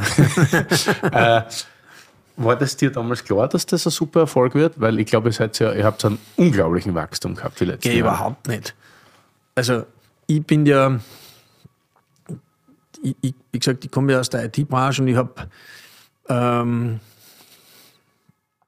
ein Unternehmen mitgeleitet mit zweieinhalbtausend Mitarbeitern, das an der Börse notiert ist. Also ich habe einen Vollgas-Job gehabt und äh, irgendwann habe ich gesagt, aus, ich mag, ich mag nicht mehr. Da war ich knapp 40. Hat nicht jeder verstanden. Ähm, und dann habe ich gesagt, ich will eigentlich keine Mitarbeiter mehr haben. Und wie der Markus und ich gestartet haben mit dem, war das wie, wie eine Garage. Also wenn wir jetzt von einer Garage reden, dann meine ich wirklich fast wie in einer Garage. Also das war ein ganz, ganz Lager. Und äh, dann haben wir einmal in der Woche einen Wein verkauft an irgendwen und haben uns wahnsinnig gefreut. Und dann bin ich Eine halt da- verkauft, zwei Ja, selber getrunken ja. zum Feiern. und dann bin ich halt ins Lager gefahren und habe die Flaschen gesucht. Ja, weil so einfach war das oft dann gar nicht, dass wir das gefunden haben äh, bei dem Chaos, das wir gehabt haben. Und dann haben wir es halt einpackt und meistens selber ausgeliefert. Ja. Und irgendwann haben wir gesagt, wir brauchen einen Mitarbeiter. Und das war eigentlich nicht unser Plan. Wir haben auch gesagt, wenn wir mal 500.000 Euro Umsatz machen im Jahr, dann haben wir eh das Marktpotenzial Ja. mehr als Voll. erreicht und das machen wir jetzt fast im Monat. Ja. Also wir sind zehn Leute, letztes Jahr haben wir 4,3 Millionen Umsatz gemacht. Ich bin da immer sehr offen. Bei uns kann auch jeder Mitarbeiter alles anschauen. Also welche Kosten wir haben, was wir Gewinn machen etc. Es gibt auch ein Gewinnbeteiligungsmodell für den Mitarbeiter. Ich, ich bin immer der Meinung, die Information, die ich nicht teilen darf, jetzt Personalinformationen, klarerweise nicht, aber alles andere Ja. kann jeder sehen. Bin kein Freund von Geheimnissen, was das anbelangt. Nice. Schon, die Geheimnisse sind im Wein. Dort sind sie am schönsten. Oder was ich auch einen lässigen Spruch finde, den mal jemand, wo ich aufgeschaut habe, die, der schönste Platz für den Wein ist die Erinnerung. Oh, das ist super. Oder der Wagen. Wow. ja, genau. Du, äh, wo ist, also nicht wo ist euer Lager, aber zum Lager nochmal. Habt ihr da irgendwie einen super Keller in Wien oder ist Ja. das wirklich nur ein Hochregal in irgendeinem Nein, nein. unsexy Das, wir, haben, klimatisierten Raum? äh, wir haben sehr, sehr lange äh, in der Startup-Szene, würde man sagen, Bootstrap. Ja? Also wir haben ganz niedrige Kostenstruktur gehabt und irgendwann war es einfach so, dass wir gesagt haben, jetzt brauchen wir eine vernünftige Infrastruktur und haben ein ordentliches Lager in der, äh, im sechsten Bezirk in einem, in einem schönen Gründerzeithaus und da war früher eine Glasbiegerei drinnen. Das ist lustig, weil es ist ein Kellergeschoss, aber mit einem, äh, wie sagt man, einem Lichthof. Das heißt, dort, wo die Mitarbeiter arbeiten, ist, hast du Tageslicht, Naturlicht. Äh, und weiter rein geht dann, ist dann der Kühlraum. Da ist natürlich eine gescheite Kühlanlage eingebaut. Ja. Und dort liegen 30.000 Flaschen, aber da können wir auch Festeln machen mit 100 Leuten. Und 30.000 Dann- Flaschen, 100 Leute, das klingt, klingt gut dafür. Und das Büro, und das Büro ist 300 Meter entfernt und das, da, das ist schön eingerichtet, da hängt Kunst, das ist mir einfach wichtig. Ja, für Was mich, sammelst du so? du, zeitgenössisch. Ja. Und natürlich auch, wir haben ja Kunstprojekte, also wir, wir beauftragen jedes Jahr einen Künstler oder eine Künstlerin zum Thema Wein, ähm, ein Werk oder eine Werkserie zu machen, die wir dann meistens angekauft haben äh, und wieder was verkauft haben und zum Teil hängt es halt Martin Granditz Leberkäse-Semmeln. ja. Müssen wir uns mal anschauen. Das sind super. Äh, wie war das Blaufränkisch-Seminar eigentlich in, oder Blaufränkisch-Summit in Lech? Du bist ja eigentlich Wahllecher, kann man das so sagen? Ich bin Wahllecher, genau. Also ich bin haupt, hauptgemeldet in Wien, äh, aber habe sehr viel, vor allem in, der in den Corona-Zeiten, habe ich sehr viel Zeit in Lech verbracht, weil wir dort auch Kunden haben und äh, ich mag das dort gern. Ja, also ja das, das kann ich mir vorstellen. Ich darf dir jetzt aber nicht vorstellen, quasi diese mondänen Winterwochen dann, wo nur Halligalli ist, weil das ist eh das Anstrengendste. Im Louis Vuitton ja. Pelzmantel. Ja, ja, ja. ist das so St. Moritz-mäßig, oder? Nein, Lech ist ärger als St. Moritz. Nein, das kannst du überhaupt nicht sagen. Das ist, völlig falsch. Weil Lech ist ja, ist ja von den Wurzeln her ein Bergbauerndorf.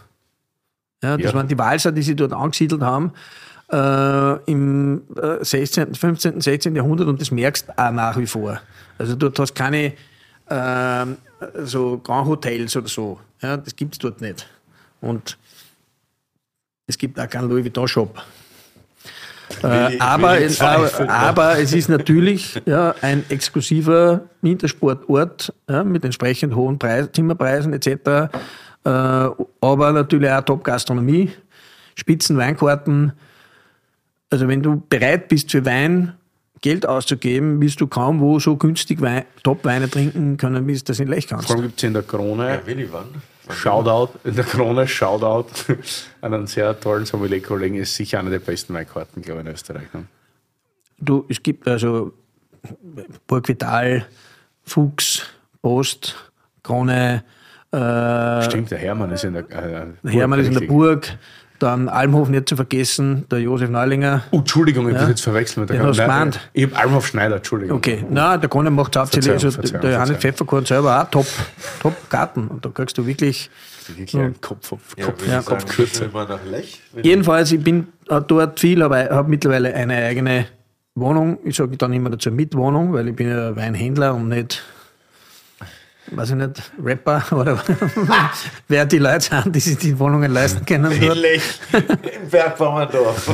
Und ich habe lustigerweise auf der Terrasse im Murmeli, in einem von meinen Lieblingslokalen, bin mit Roland, Roland Wellich einmal gesessen und dann haben wir über diese Thematik diskutiert, Blaufränkisch.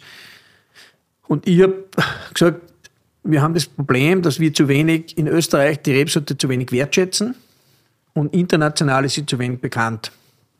Und dann, haben wir, ja, und dann haben wir gesagt, naja, wie können wir das ändern? Und dann war die Idee, äh, die wir geboren haben, dass wir Top-Weinkritiker nach Österreich, nach Wien holen und dass quasi die Top-Leute den Österreichern sagen, was sie eigentlich für einen guten Wein haben.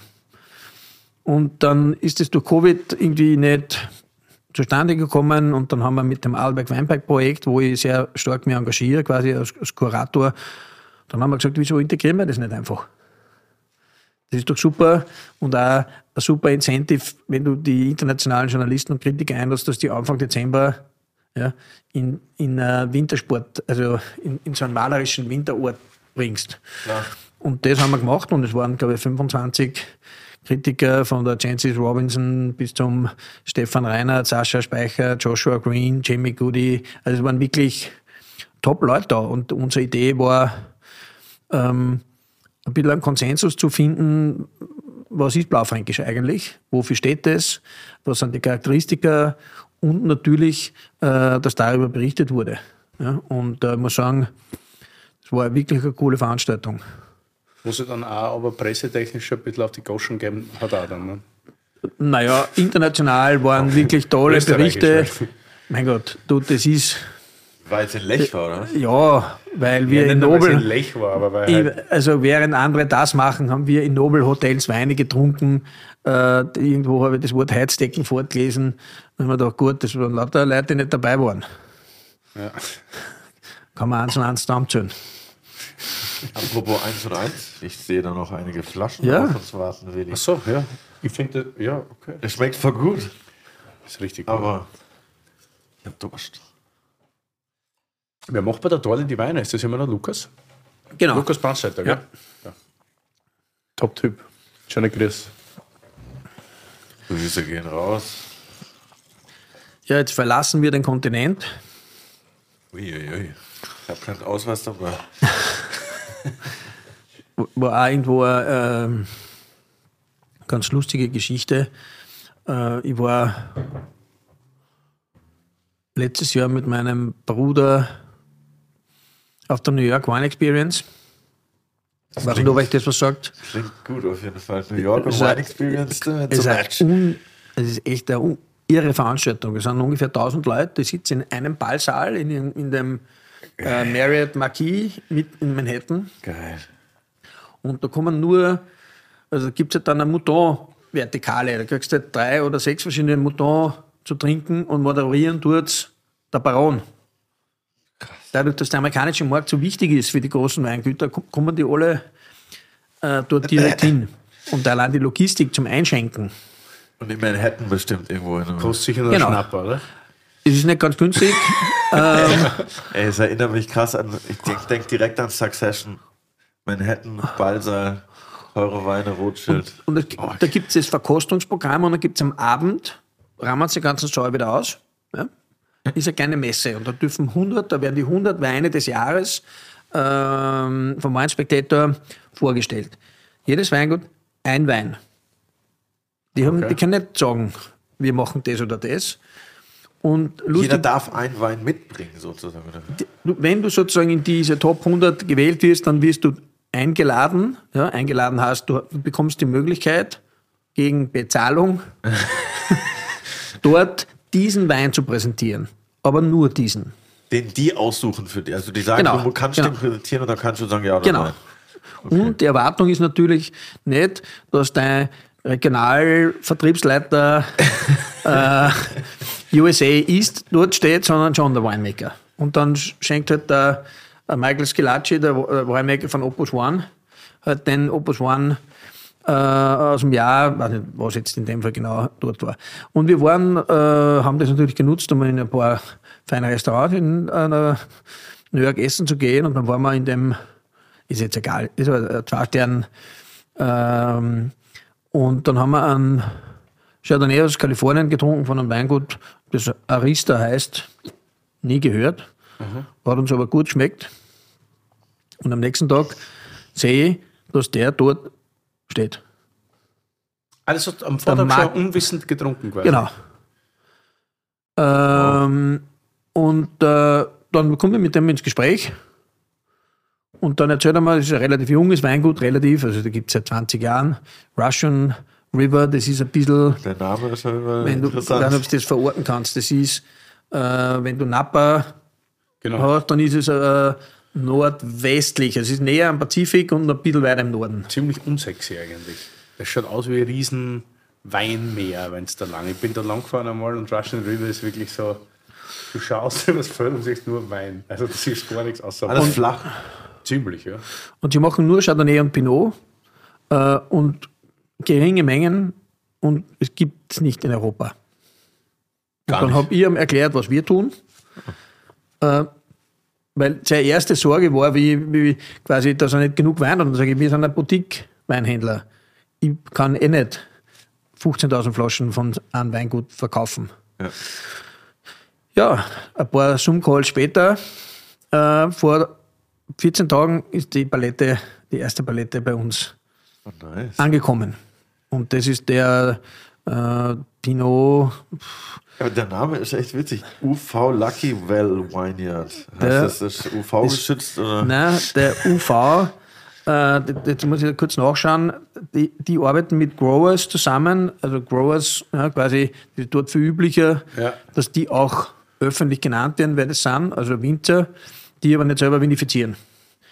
Und äh, Ulysses Valdez, UV, ist einer dieser Grower und der ist aber vor ein paar Jahren äh, plötzlich verstorben und das war quasi ein, Das ist ja eigentlich ein Andenken sehr, an ihn, dass sie das UV in den Namen aufgenommen eigentlich haben. der sehr große Unterschied zwischen der neuen, also Napa Valley und Europa, dass bei uns so ist, dass du die Traubenlieferanten aussuchst als Winzer und du denen erklärst, wie sie die Weine oder die Trauben abzuliefern haben oder wie sie ihre, auf ihre Weine schauen sollen.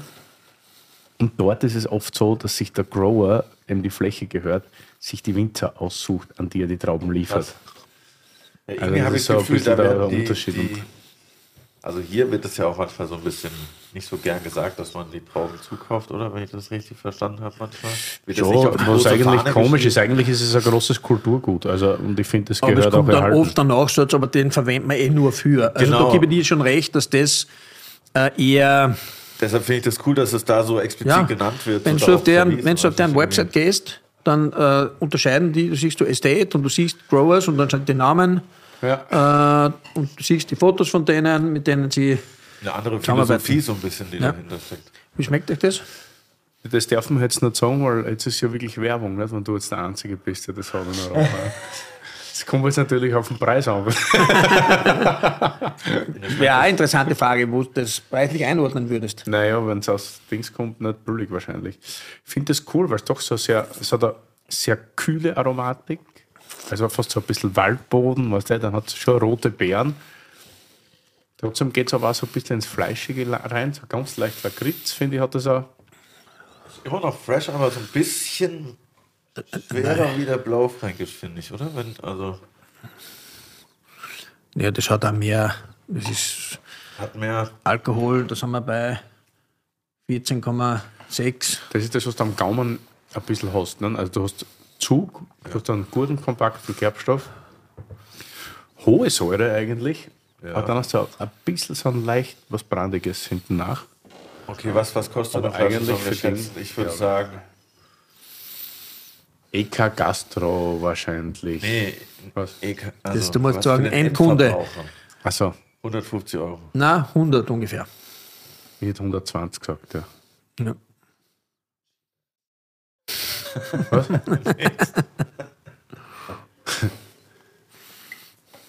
aber ich mag das, also das ist so. Und du musst ich, es unbedingt ich bei mag dir auf das die gern, aber das ist oft so bei Russian dir River. Nehmen, aber- weil der Bruder, weil einer von der Familie wohnt in Berlin und das habe ich ihm versprochen, dass ich ihm irgendwann sage, dass er in das Lokal gehen kann, sonst finde ich anders, wo es den Wein zum Trinken gibt. Das ist aber eine geile Story, aber Alter.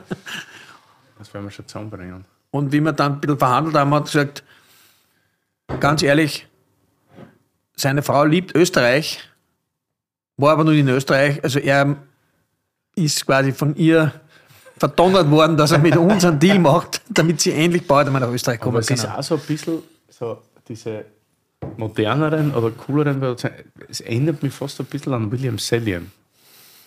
Also, ich meine, das kennen auch nicht viele. Aber die haben auch relativ viel in Russian River und das, das geht in so eine Richtung. ne? Und das ist nicht zu dicht oder zu konzentriert oder zu hoch im Alkohol, sondern das hat alles eine gute Balance. Ja, ich hatte auch nicht das Gefühl, das ist so ein Totschläger nach Havelli äh, Rotwein gefühlt, wie, wie Aber man sich manchmal Aber vorstellt. das ist ja auch schon äh, ein bisschen über, überholtes Klischee. Aber mit dem Klischee räumen wir ja hier auf. Ich hätte es nicht gewusst, dass es so viele gibt schon. Ich räume auf, aber nicht daheim. Sigi räumt ja schon die ganze Zeit auf. Der hat Lenny schon halb gefressen und belästigt. Lenny ist einfach weg. Also das ist, was wir, was wir, wir, wir wollen nie, und das haben wir auch nicht vor, dass wir ein Kataloganbieter werden, aber dort, wo wir sehen, ähm, wir haben jetzt mit Treva, ähm, also im Piemont, ein Weingut, wir haben ein paar deutsche Weingüter, die wir in Öst äh, Österreich vertreten, Tobias Knewitz, Katharina Wechsler, Carsten Peter, äh, aber das ist immer, wir sagen immer von vornherein, das, wir können eine Boutique einen Boutique-Approach machen, aber wir sind keine Logistiker. Ja. Ja, wir sind Weinhändler. Bei uns kennt jeder, jeder Mitarbeiter mit Wein aus. Ich würde jetzt nicht unterstellen, dass es Weinhändler gibt, wo sich nicht alle mit Wein auskennen, aber habe ich halt gehört. schon. Habe ich gehört, das soll, Soll vorkommen. Ich unterstelle das jetzt. Bei manchen weißt du wirklich nicht, ob es Bode schlapfen oder Wein verkaufen. Das ist ein Wahnsinn. finde ich teilweise echt. Aber gut, gutes Personal findet Wann man kommen ja jetzt die gemeinen Fragen eigentlich? Schwierig. Ja, Gemein. Ich mag die eigentlich, ich habe jetzt nichts. Aber wir könnten noch ein bisschen generell über das Reife-Thema reden, was mir immer wichtig ist, während wir dann gleich den letzten Wein Schau, ich bin, ist ja schon schön, dass der Willi reife Weine sagt und nicht alte Weine. Ja, Trinkpreis. Weil das ist immer, das, ich mag das nicht, wenn ich, ich habe immer was dagegen. Ich bin kein Fan davon. Wirklich nicht. Von also da kann man von reifen Wein. Echt? Mir geht das immer am Arsch, wenn da irgendeiner am Tisch erklärt, ja, mei, der wäre so viel besser, wenn ich jetzt älter wäre. Wer sagt dir das? Dann hast du immer das Problem mit dem Kork. Dann hast du immer das Problem mit der Flaschenvarianz, wie du richtig sagst, wo ist die Flaschen her, wo ist sie nicht her. Dann riechst tausendmal, ist der Vieren, ist nicht der Vier, ist das Okay, aber da muss man, man, man muss sicher unterscheiden aus, aus der Perspektive des Gastronomen. Ja, Ja, ist das nur mal, weil du hast ein kommerzielles Thema, das ich völlig verstehe. Äh, weil das waren jetzt ein paar Punkte, die du angesprochen hast, die haben ja nicht mit Geschmack zu tun, sondern mit der Problematik, wie gehst du damit um? Ja, auch, ja. Ja, aber ich selber ärgere mich auch. Also, wenn ich wo Flaschen bestelle, die reif ist, Ja. Und dann, dann muss, muss ich noch mit einem Sommelier, der mir die Flaschen bringt, die offensichtlich fehlerhaft ist oder drüber, oder dann noch diskutieren. Also, das geht mir ja vollkommen Ja. gegen den Strich. Deswegen bin ich da echt oft bin ich kein Fan. Oder Burgund Weiß. Ich weiß gar nicht, ob die, ob die Burschen oder Damen in Burgund überhaupt noch Weißwein machen, der überhaupt reifen soll. Ja, Das ist jung, halt- sexy ich- oder lässige bin ein- Reduktion nach drei Jahren halt, du, wir haben äh, vor, wir haben eine Horizontalverkostung äh, Romane Conti 2018 gemacht. Auf was willst du noch warten? Ja. Das ist so unfassbar gut.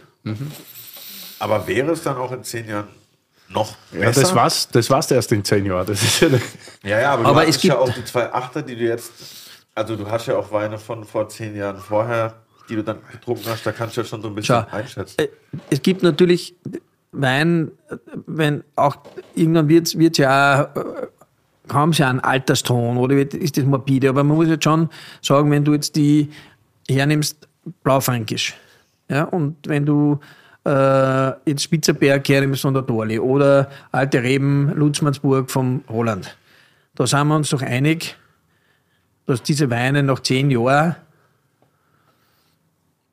deutlich mehr Spaß machen, als wenn du sie jung aufreißt. ja, da gebe ich dir jetzt recht, aber das große Aber, Aber dann. ich kenne jetzt nicht so viele Produzenten, die vor 15 Jahren genau die Stilistik gemacht haben, wie wir es heute wollen, wie es uns heute schmeckt. Deswegen habe ich den Vergleich nicht. Wenn ich jetzt sage, Wachter Wiesler zum Beispiel, die 19er sind für mich wahrscheinlich, sorry jetzt Roland und alle anderen, wahrscheinlich die besten Blaufränkisch, die es in Österreich gibt. Das ist phänomenal, die komplette Linie durchgehen. Das hat er aber vor zehn Jahren noch gemacht, weil da hat er noch gar keinen Wein gemacht. Und die Dorli, ja, der hat, gut, wenn du jetzt zwei Siebener, zwei Achter, die sind auch schon in die Stilistik, weil sie die erst, der ersten war, die das so gemacht haben. Und auch beim Roland war das. Aber gut, die zwei Sechser vom Roland schmecken Aber nicht- nimm einen Zirek 211 her Ja, ist ja auch anders. und 218. Ja, sind auch zwei verschiedene Natürlich sind es unterschiedliche Weine. Ja, ja, sicher. Aber, aber wovon reden wir denn? Die Frage ist, was suchst du denn in einem Wein? Ja? Und das kann ja auch sehr unterschiedlich sein. Aber eins ist klar, dass äh, in der Frühphase hast du noch sehr stark das sag ich mal, Frucht- oder das Traubenaroma. Ja? Und wenn, äh, wenn ein entsprechender Maischestand ist, dann hast du halt nicht nur das Fruchtige, sondern du hast natürlich auch äh, das Tanninige, die, die, die Phenolik, die nicht unbedingt schon gut integriert ist. Ja? Ähm, und dann tust du beim Pinot sicher leichter, weil er einfach weniger ja, äh, Tannine hat. das Blaufränkisch jetzt, was ist, was eine Reife braucht, das ist schon klar. Aber ich sage nur, es gibt Nicht immer... alles braucht Reife. Keine Frage. Aber äh, die, das, was hinter, de, also sozusagen die Sekundär- und Tertiäraromen, was der Clint Eastwood, wie der jung war, ja, und umeinander ballert hat durch die Gegend, ja, da war er schön und stark und super und irgendwann ist er gereifter worden und ist er Charakterdarsteller worden. Da kommt, er, da, da kommt was anderes, da kommen andere Sachen hervor. Das ist tiefgründiger. Ja. Und wie bei so vielen Dingen, Willi, ist es so, wenn du nicht möchtest oder kein Interesse hast, dich mit etwas intensiver auseinanderzusetzen, dann wird dir das auch nichts bringen. Ja? Ich sage immer, wenn du zum Ikea in die Bilderabteilung gehst, da ist kein einziges Bild, das schier ist. Ja, und auch kein einzig gutes. Aber, es ist, aber wenn du dich für Kunst interessierst, wirst du dort kein Bild finden, das du zu Hause aus, aufhängen kannst, weil nach drei Tagen wirst du das rausschmeißen, weil es so belanglos ist. Und das Gleiche ist mit der Musik. Was für Gedüdel hast du im Lift oder im Supermarkt oder in den meisten Kommerzsendern? Mehrheitsfähig. Das stimmt. Ja? Und wenn du bereit bist, dich mit etwas zu beschäftigen und du klassische Musik hörst, ist wahrscheinlich gescheiter, du gehst als erstes in Cosi fan tutte und nicht kleiner Wagner-Oper. Ja? Und vielleicht ist es das auch für dich. Aber wir suchen dann ja immer mehr. Du bist ja auch so einer. Ja, eh. Ja, sagst- ja eh, wenn der Flaschen dann haben wir doch ja. alle mit Marmeladinger Weine. Ja, in unserer Jugend, weil das war super. Ja. Ja, viel Alkohol, viel Frucht und geht schon gerne mal Vollgas. Ja. Aber irgendwann willst du feinere Nuancen spüren, andere Dinge herausfinden. Aber das ist ja gerade das Gute in der Weinwelt, dass es so viele verschiedene Nuancen gibt. Du hast Absolut. die Möglichkeit zu sagen, Du hast natürlich in der Jugend schon eine sehr breite Vielfalt, aber du hast natürlich auch durch die Entwicklung, die der Wein im Laufe der Zeit äh, durchläuft, entwickelt sie andere Aromen, Ja, die stärker durch den Boden geprägt sind oder durch, die, durch den Ausbau. Ja? erst diese Jahrgänge geben diesem, dieser Weinmatrix ja diese krasse Tiefe, die sie so unendlich werden lässt, so gefühlt irgendwie. Was ich, nicht, was ich aber nicht abstreiten will, will ich. Ja, ja. Was so? ich nicht abstreiten will, dass ich glaube schon auch, dass natürlich dieser ein bisschen der Faktor äh, der Raritäten oder des, des, der Spezialitäten Geschichte. Also ich habe einmal in meinem Leben das Vergnügen, war tatsächlich ein Vergnügen gehabt, Mouton 45 zu verkosten. Das ist ein phänomenaler Wein. Victory, oder? War das nicht? Aber dann denkst du auch, 1945 haben die diesen Wein gemacht. Weißt, ganz die Europa liegt in 20 ja, Jahre. Ja. So In verrückt, Römern- wenn man daran denkt, ja, das ist echt verrückt. da gibt es schon auch irgendwann gibt's auch mal ein bisschen einen Ehrfurchtsfaktor, dass du denkst, Ja, Wahnsinn, absolut. was die damals gemacht haben. Ja. Klar. Aber Und- ganz kurze Frage noch. Ähm, ein Freund äh, hat gefragt, ob ich ihm mal vielleicht. Du fragst wie ein eine Freund. Flasche- Jetzt bin ich neugierig. ob ich äh, ihm mal eine Flasche Petrus besorgen könnte. Und was meinst du denn so jahrgangsmäßig? Was ist denn da Sinn? Was würde denn da Sinn machen, überhaupt sich mal anzuschauen? Und was müsste man denn da so preislich ungefähr sich vorstellen? Du musst ja das nicht Schau, ähm, grundsätzlich, wenn du einen wirklich guten Wein trinken willst für, und auch bereit bist, viel Geld auszugeben, würde ich nicht mit Petrus anfangen. Ja, der will unbedingt. Äh, Aber wenn er. Nein, weil ich einfach der Meinung bin, dass es gibt ein paar Ausnahme äh, Jahrgänge von Petrus, die wirklich phänomenale Weine sind. Aber es gibt sehr viele Jahrgänge, die preislich einfach dramatisch überbezahlt sind.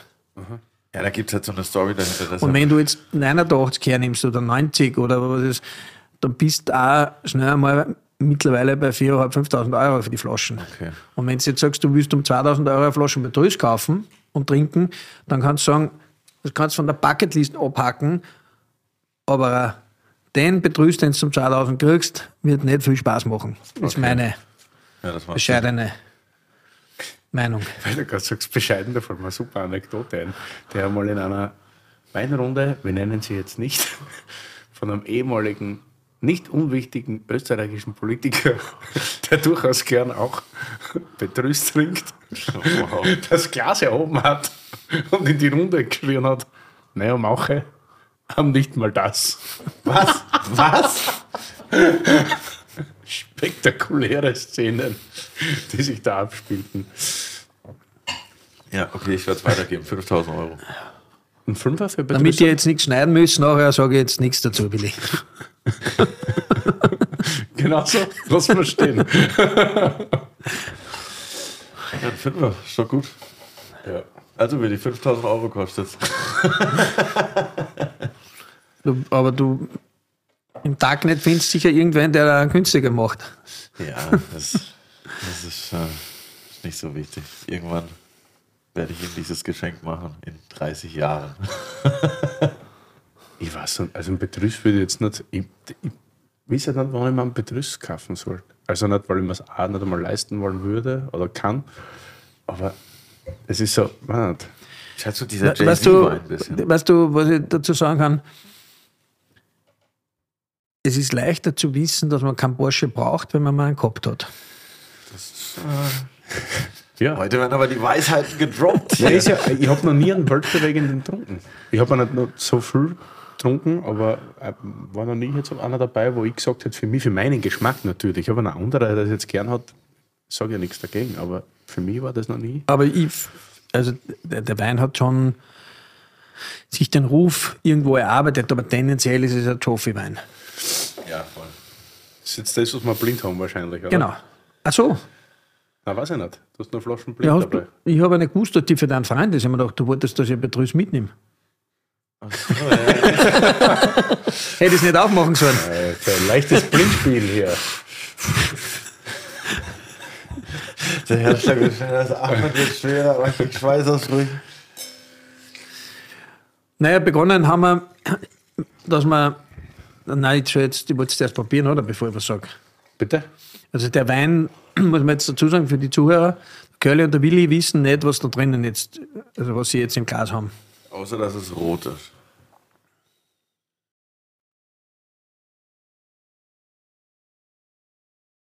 Riecht ziemlich geil. Muss ich sagen. Es ist immer so, man riecht rein, dann macht man sich Gedanken und das ist das Schlimme beim Blindverkosten, dann denkt man sofort, was hat derjenige im Sortiment, beziehungsweise was würde derjenige mitbringen, um irgendjemanden zu legen. Äh, die, das war mit Sicherheit nicht die Absicht, euch zu legen. Also das ist nicht ein Wein, der ganz was anderes ist, als was er schmeckt, sondern ich wollte euch eine Freude machen mit diesem Wein. Das war der Grund. Also, wenn ich jetzt nicht richtig dumm bin, ist es halt auf jeden Fall. Oh, ich sag lieber nichts. Du kannst immer alles. Also, es ist kein Burgund, würde ich sagen, oder? Das Außer er hat die Flasche umgefüllt. Oh, das wäre das wär Aber ja, natürlich Burgund wird es keiner sein, würde ich auch nicht sagen. Du hast es jetzt an der Flaschenform erkannt oder am Wein? Ich war nämlich immer, Wenn ich ehrlich bin, an der Flaschenform. ich war immer berühmt dafür in einschlägigen Weinrunden, dass ich schon einen Tipp abgegeben habe, bevor ich den Wein überhaupt sensorisch betrachtet habe, weil ich beobachtet habe, wie die Flaschenform ausschaut, die Verkostungsreihenfolge oder weil du den Weinkeller vom Gastgeber kennst und du denkst, Frei nach dem Motto, ein guter Verkoster immer ein guter Beobachter. genau. Also ja, das hätte ich jetzt anhand der relativ einfach offensichtlichen Sache, dass es äh, erstmal nicht wie eine Burgundflasche aussieht. Schmeckt's da? Das ist sehr gut, aber das hätte echt noch Luft braucht. Das ist, aber wir müssen ja nicht sofort, wir können noch ein bisschen nebenbei reden. Ja. Auf jeden Fall ist es für mich jetzt in dem Sinn, kommt aus einem der drei großen Gebiete, die mit B beginnen. Bordeaux, Burgund, Burgenland. Burgund haben wir ausgeschlossen, also ist es Bordeaux oder Burgenland. Top, Willi. Was? Ja, gut. So, die- du, jetzt bist du als nächster Ja, dran. das kommt ja aus Kalifornien, eventuell sein, Das glaube ich, aber hätte ich aber ausgeschlossen. Also sind wir bei Bordeaux, ja? So weit will ich mir nicht. Ich weiß, dass der junge Mann ein Weingut hat, tatsächlich, das bekannt ist für unglaublich gute Bordeaux-Kopien. Aber damit junger Mann, Miegmann? Ja. Also, Und wenn das reif gut ist, dann weiß ich nicht, obwohl die Finesse und die Länge. pff, aber manchmal ist. Es ist Cabernet dominiert auf jeden Fall. Cabernet Sauvignon, wenn es Burgund ist, würde ich sagen, linkes Ufer, eher fein. Das wäre jetzt kein. Saint, äh, ja, ja. das wäre jetzt kein Saint Estève. Das wäre Boyac, wenn es jetzt was Großes, wenn du sagst Freit, wenn es was Großes Boyac, äh, oder was, das wäre zu grobschlachtig. Das hätte mehr Holz, mehr Power. Das ist eher fein. Es könnte ein feiner Saint-Julien oder ein feiner Margot sein.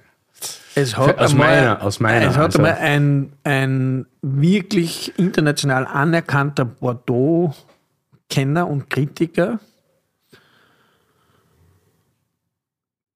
über dieses Weingut gesagt, dass das für ihn das Tor vom Bordeaux ins Burgund ist. Ja, dann jetzt machst du es einfach. Dann ist Margot. Und dann ist wirklich Margot.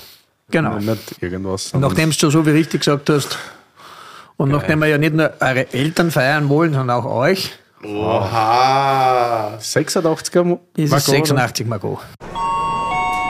Curly, Wein, das Wörterbuch. Chateau Margaux. Chateau Margaux ist eine der Biggies des Bordeaux und gehört zu den fünf ursprünglichsten Premier Cru Weingütern, die in der offiziellen Bordeaux-Klassifikation von 1855 gelistet waren. Die Weine, hauptsächlich aus Cabernet Sauvignon bestehend, gehören zu den elegantesten und feinsten der Region. Sie werden oft als ikonische Beispiele für Bordeaux-Weine genannt und erzielen bei Auktionen beachtliche Preise. So wurde eine Flasche Chateau Margaux 1787 im Jahr 1985 für 225.000 Dollar versteigert, was sie damals zur teuersten Weinflasche der Welt machte. Und auf dem letzten Culture Candela Album ist Chateau Margaux auch drauf. Alter. Ah, Das ist krass. Und was witzig ist, ich habe Glaube ich letztens zumindest. Schau. Schau. vor kurzem einen Song mit Culture Candela geschrieben, wo wir über Chateau Margaux rappen. Und jetzt trinke ich zum ersten Mal ein Real Chateau Margaux. Oha, krass. Prost, meine Herren. Vielen, vielen Dank. Danke diese höflichst. Das ist Krasse wirklich. Flasche. Habe erst einmal getrunken bis jetzt. Ich habe letztens auch, habe ich dir geschickt, den Geburtstag bestellt. Margot, aber nicht Chateau Margaux, sondern nur. Gibt ja auch noch ein paar andere Weingüter. Sigi, Genau. Sigi magst du auch Schluck? Das war für mich auch schon krass, äh, Geburtsjahrgang. Aber Geburtsjahrgang mit Chateau Margaux ist natürlich. Aber ich weiß nicht, was euer restlicher, was ihr heute noch vorhabt.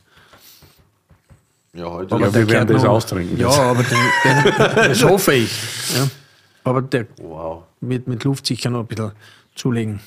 Aber ORK, dass das so verschlossen. Jetzt haben wir es ja eh schon offen gehabt, eineinhalb Stunden oder was, ne? Aber es hat schon diese. Es ist eins meiner.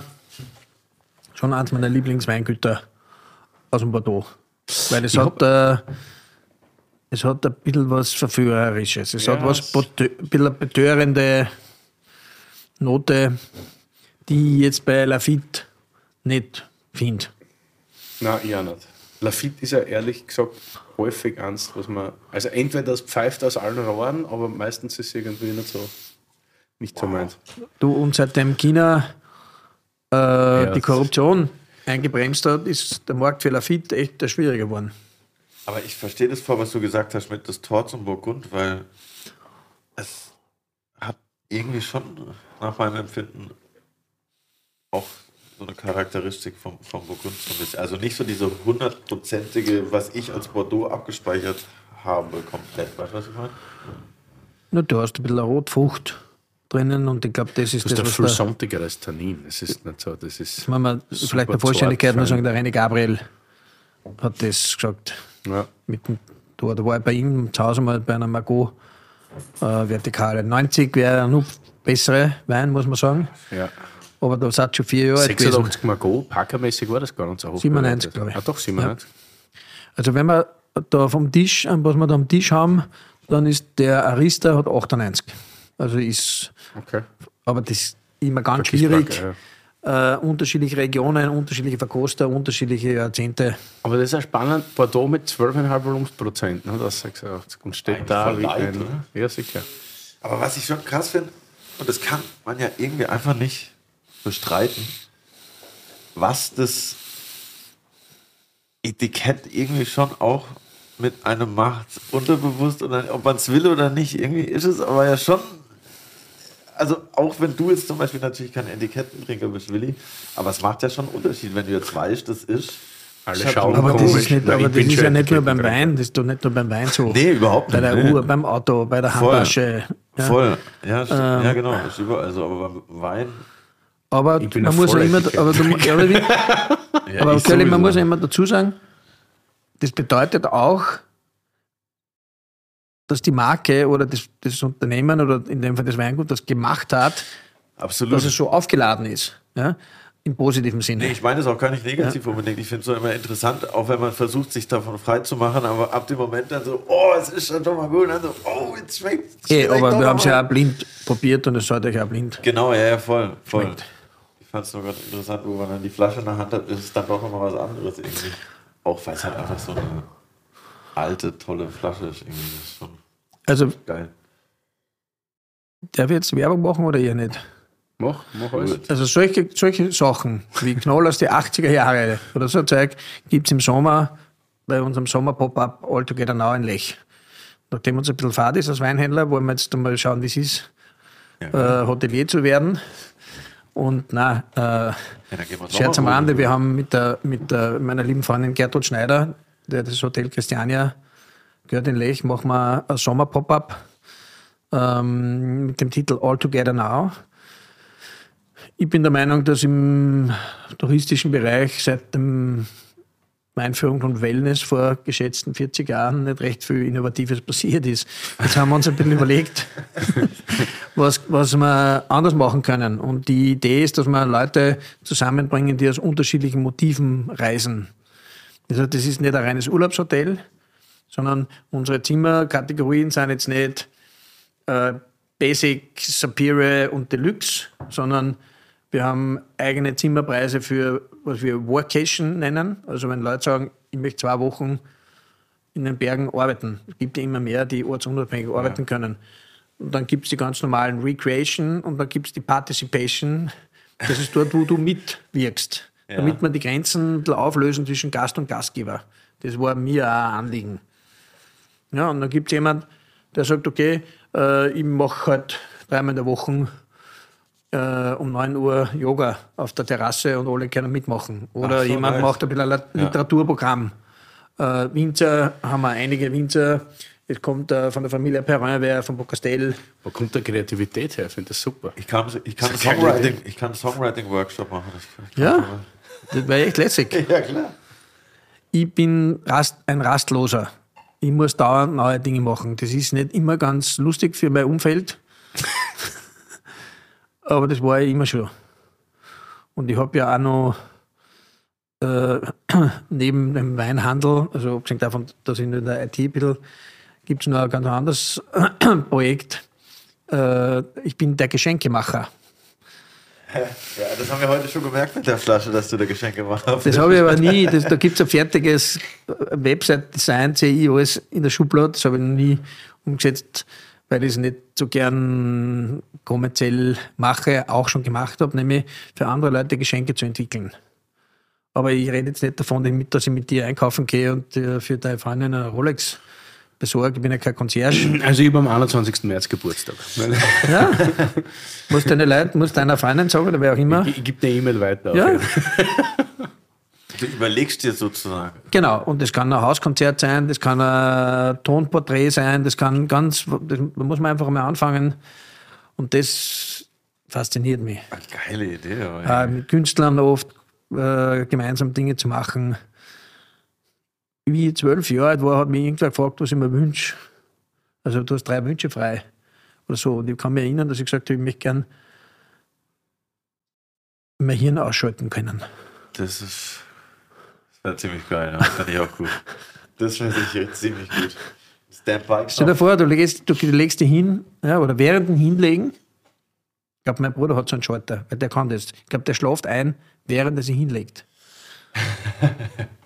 Ja, manchmal kann ich das auch, je nachdem, wie der Abend verlief. Das ist aber gut. Aber das Geschenke machen finde ich geil. Das hat ja auch irgendwas, so ein bisschen was von. Also sorry, jetzt haben wir aber nicht gesagt, wann das ist. Vom 6. Juli bis 3. September. Also Drei Weinschwer. Monate. Zwei Monate. Ah, ja. Zwei Monate. Und es gibt neben äh, Weinschwerpunkt auch einen äh, äh, Kunstschwerpunkt. Die Silvia Eigner, die Chefredakteurin von Panas, macht fünf äh, Salongespräche ähm, zu Themen wie Kann Kunst die Welt retten? Kiki Kogelnik ist eins der Themen. Äh, Galerie Sturm und Schober haben in der Garage Galerie.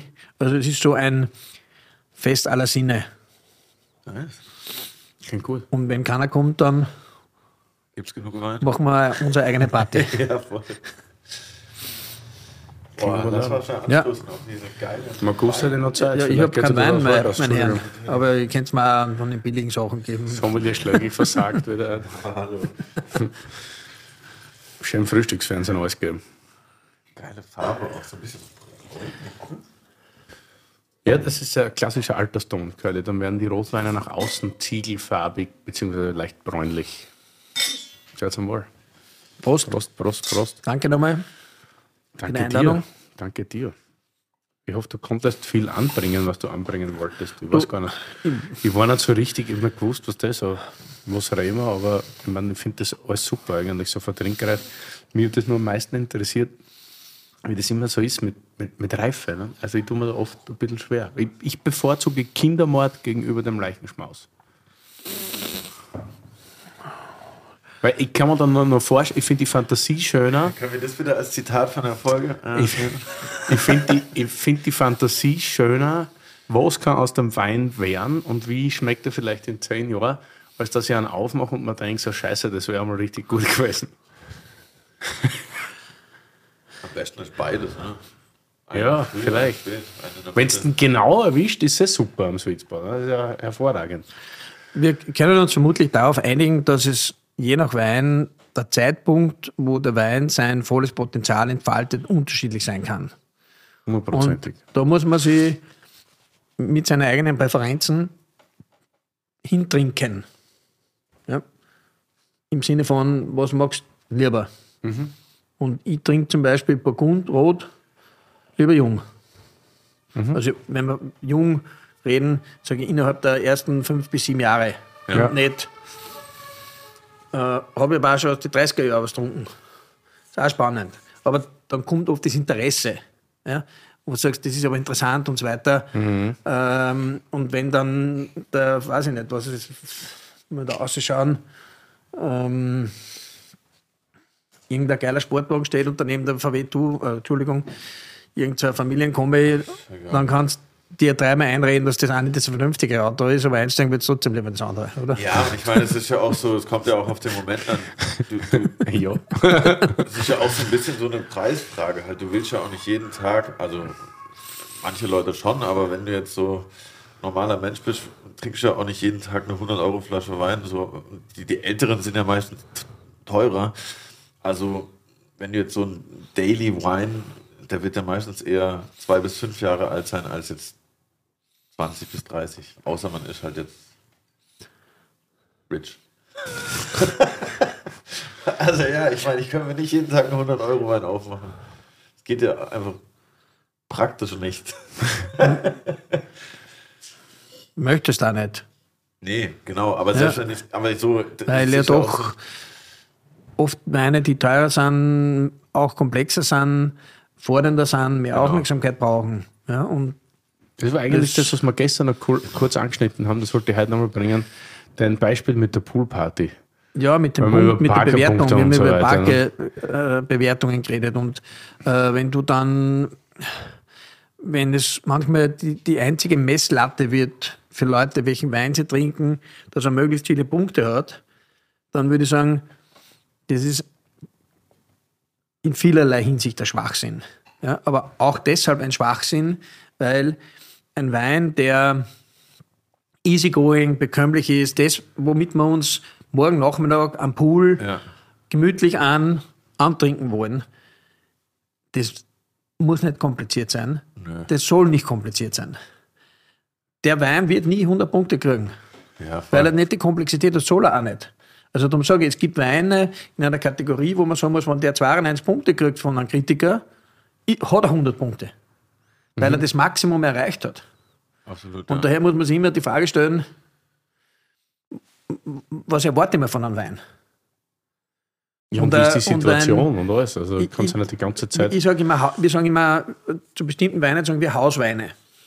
Und ein Hauswein ist für mich ein Wein, den du im Kühlschrank haben solltest, weil den kannst du jeden Tag trinken. ja, genau. Und für mich ist ein Hauswein ein Wein, der keine Aufmerksamkeit braucht, aber sie trotzdem verdient, wenn du sie ihm gibst.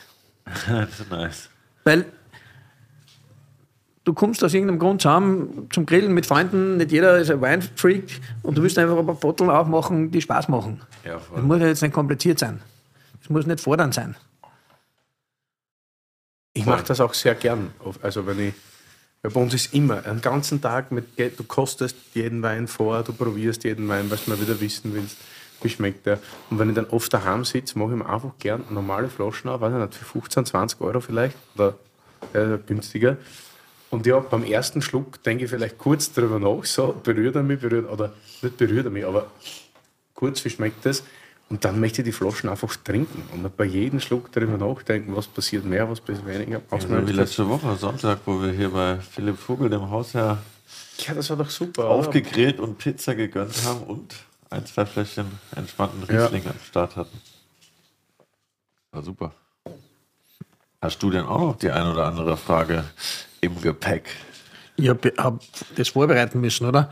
Weil Wenn wir den Marcel Proust Fragebogen mal durchgeschaut haben, wir gedacht, vielleicht ist irgendwas dabei für euch.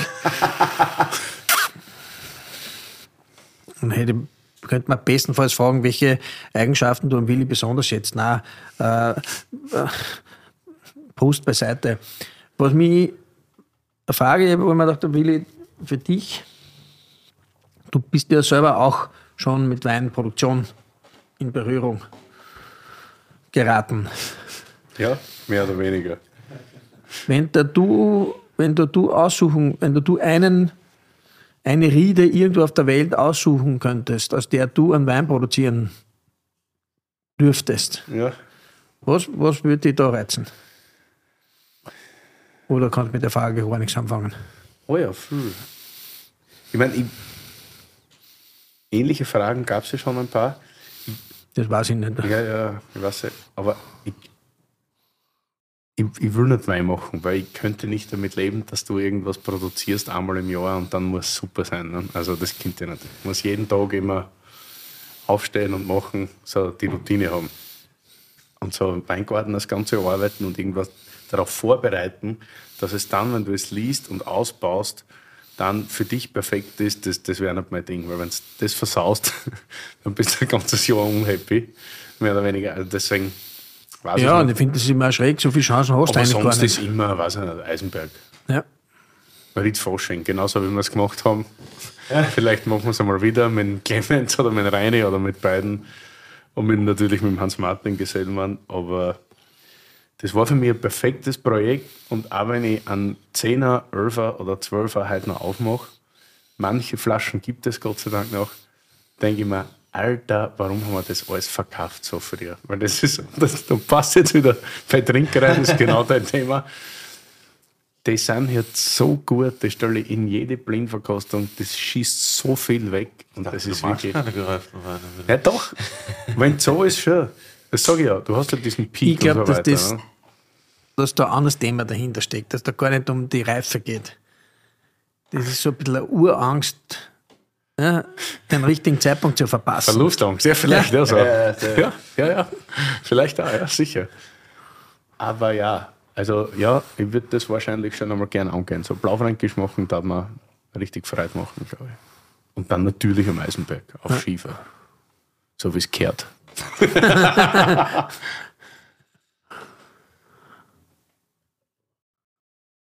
Den Wein mega. Wow. Margot schaut das gut, gell? Bin ich Ich hatte sehr, einmal einen 86er sehr erleichtert und erfreut, dass euch das schmeckt. bei einer 86er Horizontale Bordeaux beim Armin Diel damals im, im Schloss. Und da hat der, hat der Margot echt nicht. Da war wieder mal tatsächlich Talbot der beste 86er. Das ist ein super geiler 86er, die Talbot. Ja. Und haben wir nie was, nie viel gekostet in Wirklichkeit. Mittlerweile schon, ja, Ja, ja, ja, hat sich ja auch herumgesprochen, nicht nach. Wie alt bin ich jetzt? 37 Jahre.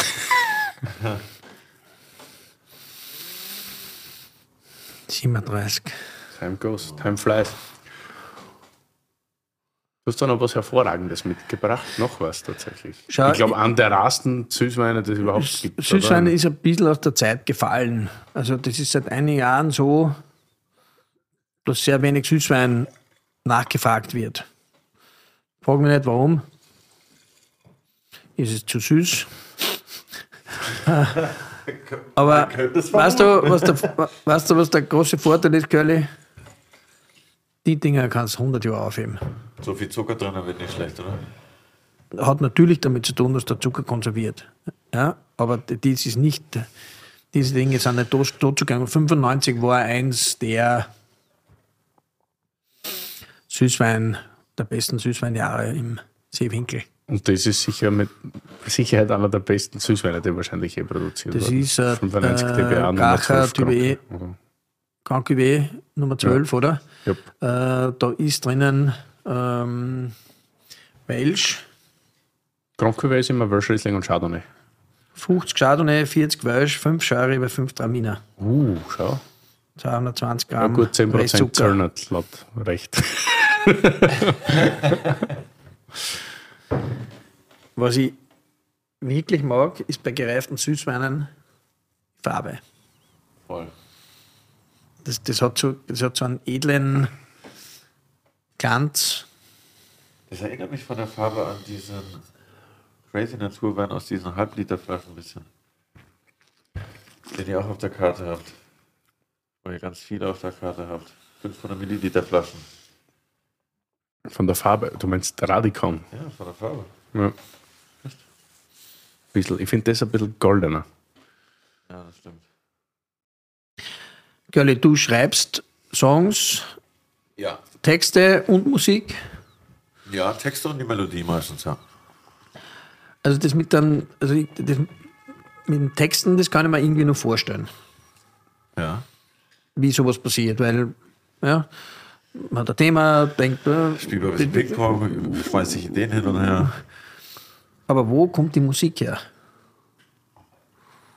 Im Endeffekt, äh, irgendein Produzent oder ein Musiker spielt Chords, also Grundakkorde oder baut ein Instrumental, das auf bestimmten Akkorden basiert und dann wird da so lange rum äh, gesummt und gesungen, bis man meistens irgendwoher auf einmal eine Melodie Aber, hat, die, die passt. Aber da gibt es ja auch, oder, irgendwo habe ich das mal gehört, quasi mal, äh, dass ein sozusagen, dass Hits bestimmte Muster haben, auch melodische, musikalische. Ja, da. Also gerade, aber die, die basieren häufig eben auf den, auf den Grundakkorden, die meistens immer eine ähnliche Abfolge haben. Aber die Gesangsmelodie an sich unterliegt da meiner Meinung nach jetzt nicht äh, krassen Gesetzen oder so. Es geht eher um die Länge, um die Symmetrie von bestimmten Sachen oder um den Rhythmus. Aber die Melodie an sich, da ist man eigentlich relativ frei. Zumindest rede ich mir das äh, immer ein. und- und, äh, komponiert man dann um 8 in der Früh nach dem Frühstück oder eher nach einer halben Flasche? Das ist ganz unterschiedlich. Manchmal bin ich um elf, ja, okay, elf vielleicht ein bisschen früh, auch um zwölf im Studio. Das ist schon äh, früh. Ähm, und mittlerweile ist es schon eher so, dass ich lieber so von zwölf bis vier im Studio bin und dann gehe ich nach Hause und mache mir dann eine Flasche Wein auf, weil dann kann ich beides gleichzeitig irgendwie genießen und verwässere mir nicht das eine mit dem anderen, weil äh, Denn bei dem Mythos gibt es schon irgendwo Ja, immer noch ein bisschen, dass klar. die Leute äh, eingekifft, besoffen, Das- äh, die größten Songs. passiert auch immer wieder und oft ist es ja auch so, dass man sagt, die Kunst braucht Leid und Verzweiflung und die dunkle Kammer, um, um was Großes zu erschaffen. Das mag auch oft passieren und ist mir auch schon passiert, aber manchmal äh, sabotiert man sich da auch einfach selber. Wenn ich mir jetzt äh, einen riesen Joint reinrauche und eine, eine Flasche Kabi trinke, bevor ich ins Studio gehe, dann brauche ich dann einfach länger für die meisten Sachen. Manchmal fallen mir bestimmt... Wirklich? Ja, wer hätte es gedacht? Apropos Kabi, fällt mir noch was ein. Das gibt es auch bei uns im Sommer in Lech. Ein Service. Wenn du von der Wanderung zurückkommst, Fußbad im Holzschaffel und eine Flasche Kabi dazu. Alter, was ist das für ein Live? Jetzt habe ich ihn, glaube ich, auch. Curly, das sollte man wirklich schauen. Ja, safe auf jeden Fall. Nee, ich meine, klar ist es manchmal gut, auch, sage ich mal, ein Katalysator, um auf Ideen zu kommen, aber so im Großen und Ganzen bin ich lieber dann im Feierabend dem Rausch verpflichtet als während der Arbeit. Das ist irgendwie auch einfach zu anstrengend. Zu viel Karte, werde ich morgen schon anfangen. Wann haben die die ersten Trockenbeeren auslesen gemacht? War das 95? Weil Das waren ganz lang immer nur Beeren auslesen. Weißt du noch, Das, oder? damit, das müsste man müsste googeln. Das weiß Oder ich Gerhard fragen, ganz ja. einfach, ne? Ja, aber jetzt machen. spontan. Bei 2003 gab es ja, glaube ich, nur eine, da haben wir Kapotritis gehabt, was so trocken war. Aber 95 war das Bingo Bongo. Und äh, das ist so komplex. Jetzt mal, wenn ich reinrichte, fallen mir drei mehr Komponenten ein. Das ist ein Wahnsinn, oder? Ja. Karamell, Maracuja. Dann hat das ganz viel so, so, so Toffifee auch. Brioche, Beste. Ja, Brioche, Honig. Bratapfel, unglaublich. Ah, Das ist großartig. Aber Weihnachtsmarkt hier Also abgesehen, dass wir ein bisschen rotweinlastig waren, finde ich, wäre es jetzt kein schlechtes Line-Up für einen endlich schönes mal ein gescheiter. Podcast. Ne? Nicht? Mega. Super. Wo wir jetzt Das gerade ist- Rode, auf die Roden. aber jeder Wein hat doch sehr eigenständig. Mega. Das war sehr divers. Tatsächlich jeder auch gepfiffen heute. Ja. Wo wir jetzt gerade schon beim Thema Musik sind, hast du denn auch noch einen Song dabei für unsere phänomenale natürlich, der- und Adiletten-Playlist? Das hat mich auch lange beschäftigt. Ich bin ja so ein Nachdenker und Wir Vorbereiter. fordern unsere Gäste Ja, auf. ja. Und ähm, ja, ich bin ja musikalisch recht breit aufgestellt. Ja, also ich kann, eine meiner Lieblingsplatten ist äh, äh, ähm, Siamese Twins von Smashing Pumpkins. Ich Ah, liebe nice. diese Scheibe, ja, jeden Song. Aber ich hoch mir auch gern die Gals-Arie vom Lohengrin an. Ja. Aber für, euren, für eure Playlist gab Da es dann wurscht, da letztendlich tatsächlich wurscht, da kannst du alles. Ja. da Also, gab es dann letztendlich nur eine Option für mich, weil die mich mit Berlin äh, verbindet, und zwar äh, Changes von David Bowie. Oh, krass. stark. Ich eine kurze Geschichte dazu erzählen. Ähm, ich habe ja in einem großen IT-Unternehmen gearbeitet, also dorthin eine holländische Firma, die haben unsere Firma mal gekauft und dann habe ich dort, ohne das eigentlich anzustreben, Karriere gemacht und war quasi der Chefstratege im Konzern. Und dann haben wir versucht, die Firma neu, ein bisschen neu auszurichten ja, und alle Noses in one direction zu bringen. Und dann haben wir einen, einen weltweiten äh, Leadership-Kongress gemacht mit 300 Leuten, mit den 300 wichtigsten Führungskräften im Unternehmen. Und das hat Kassen One Way. Aha, krass. Und als Ort habe ich mir ausgesucht Berlin. Geil. Und ich kann euch auch sagen, warum. Weil wenn du Sachen in einem Unternehmen veränderst, das Erste, was die Leute tun, wenn wir jetzt, wir reden jetzt nicht von einem Laden mit 10 Leuten, sondern mit 2.500 Leuten, ist das Jammern. Ja? Wieso, Nicht nur bei 2.500 wieso, wieso müssen wir das ändern? Ja? Ja. Und ich wollte, dass die an einen Ort, an eine, eine Stadt kommen, das war im Jahr 2005, glaube ich,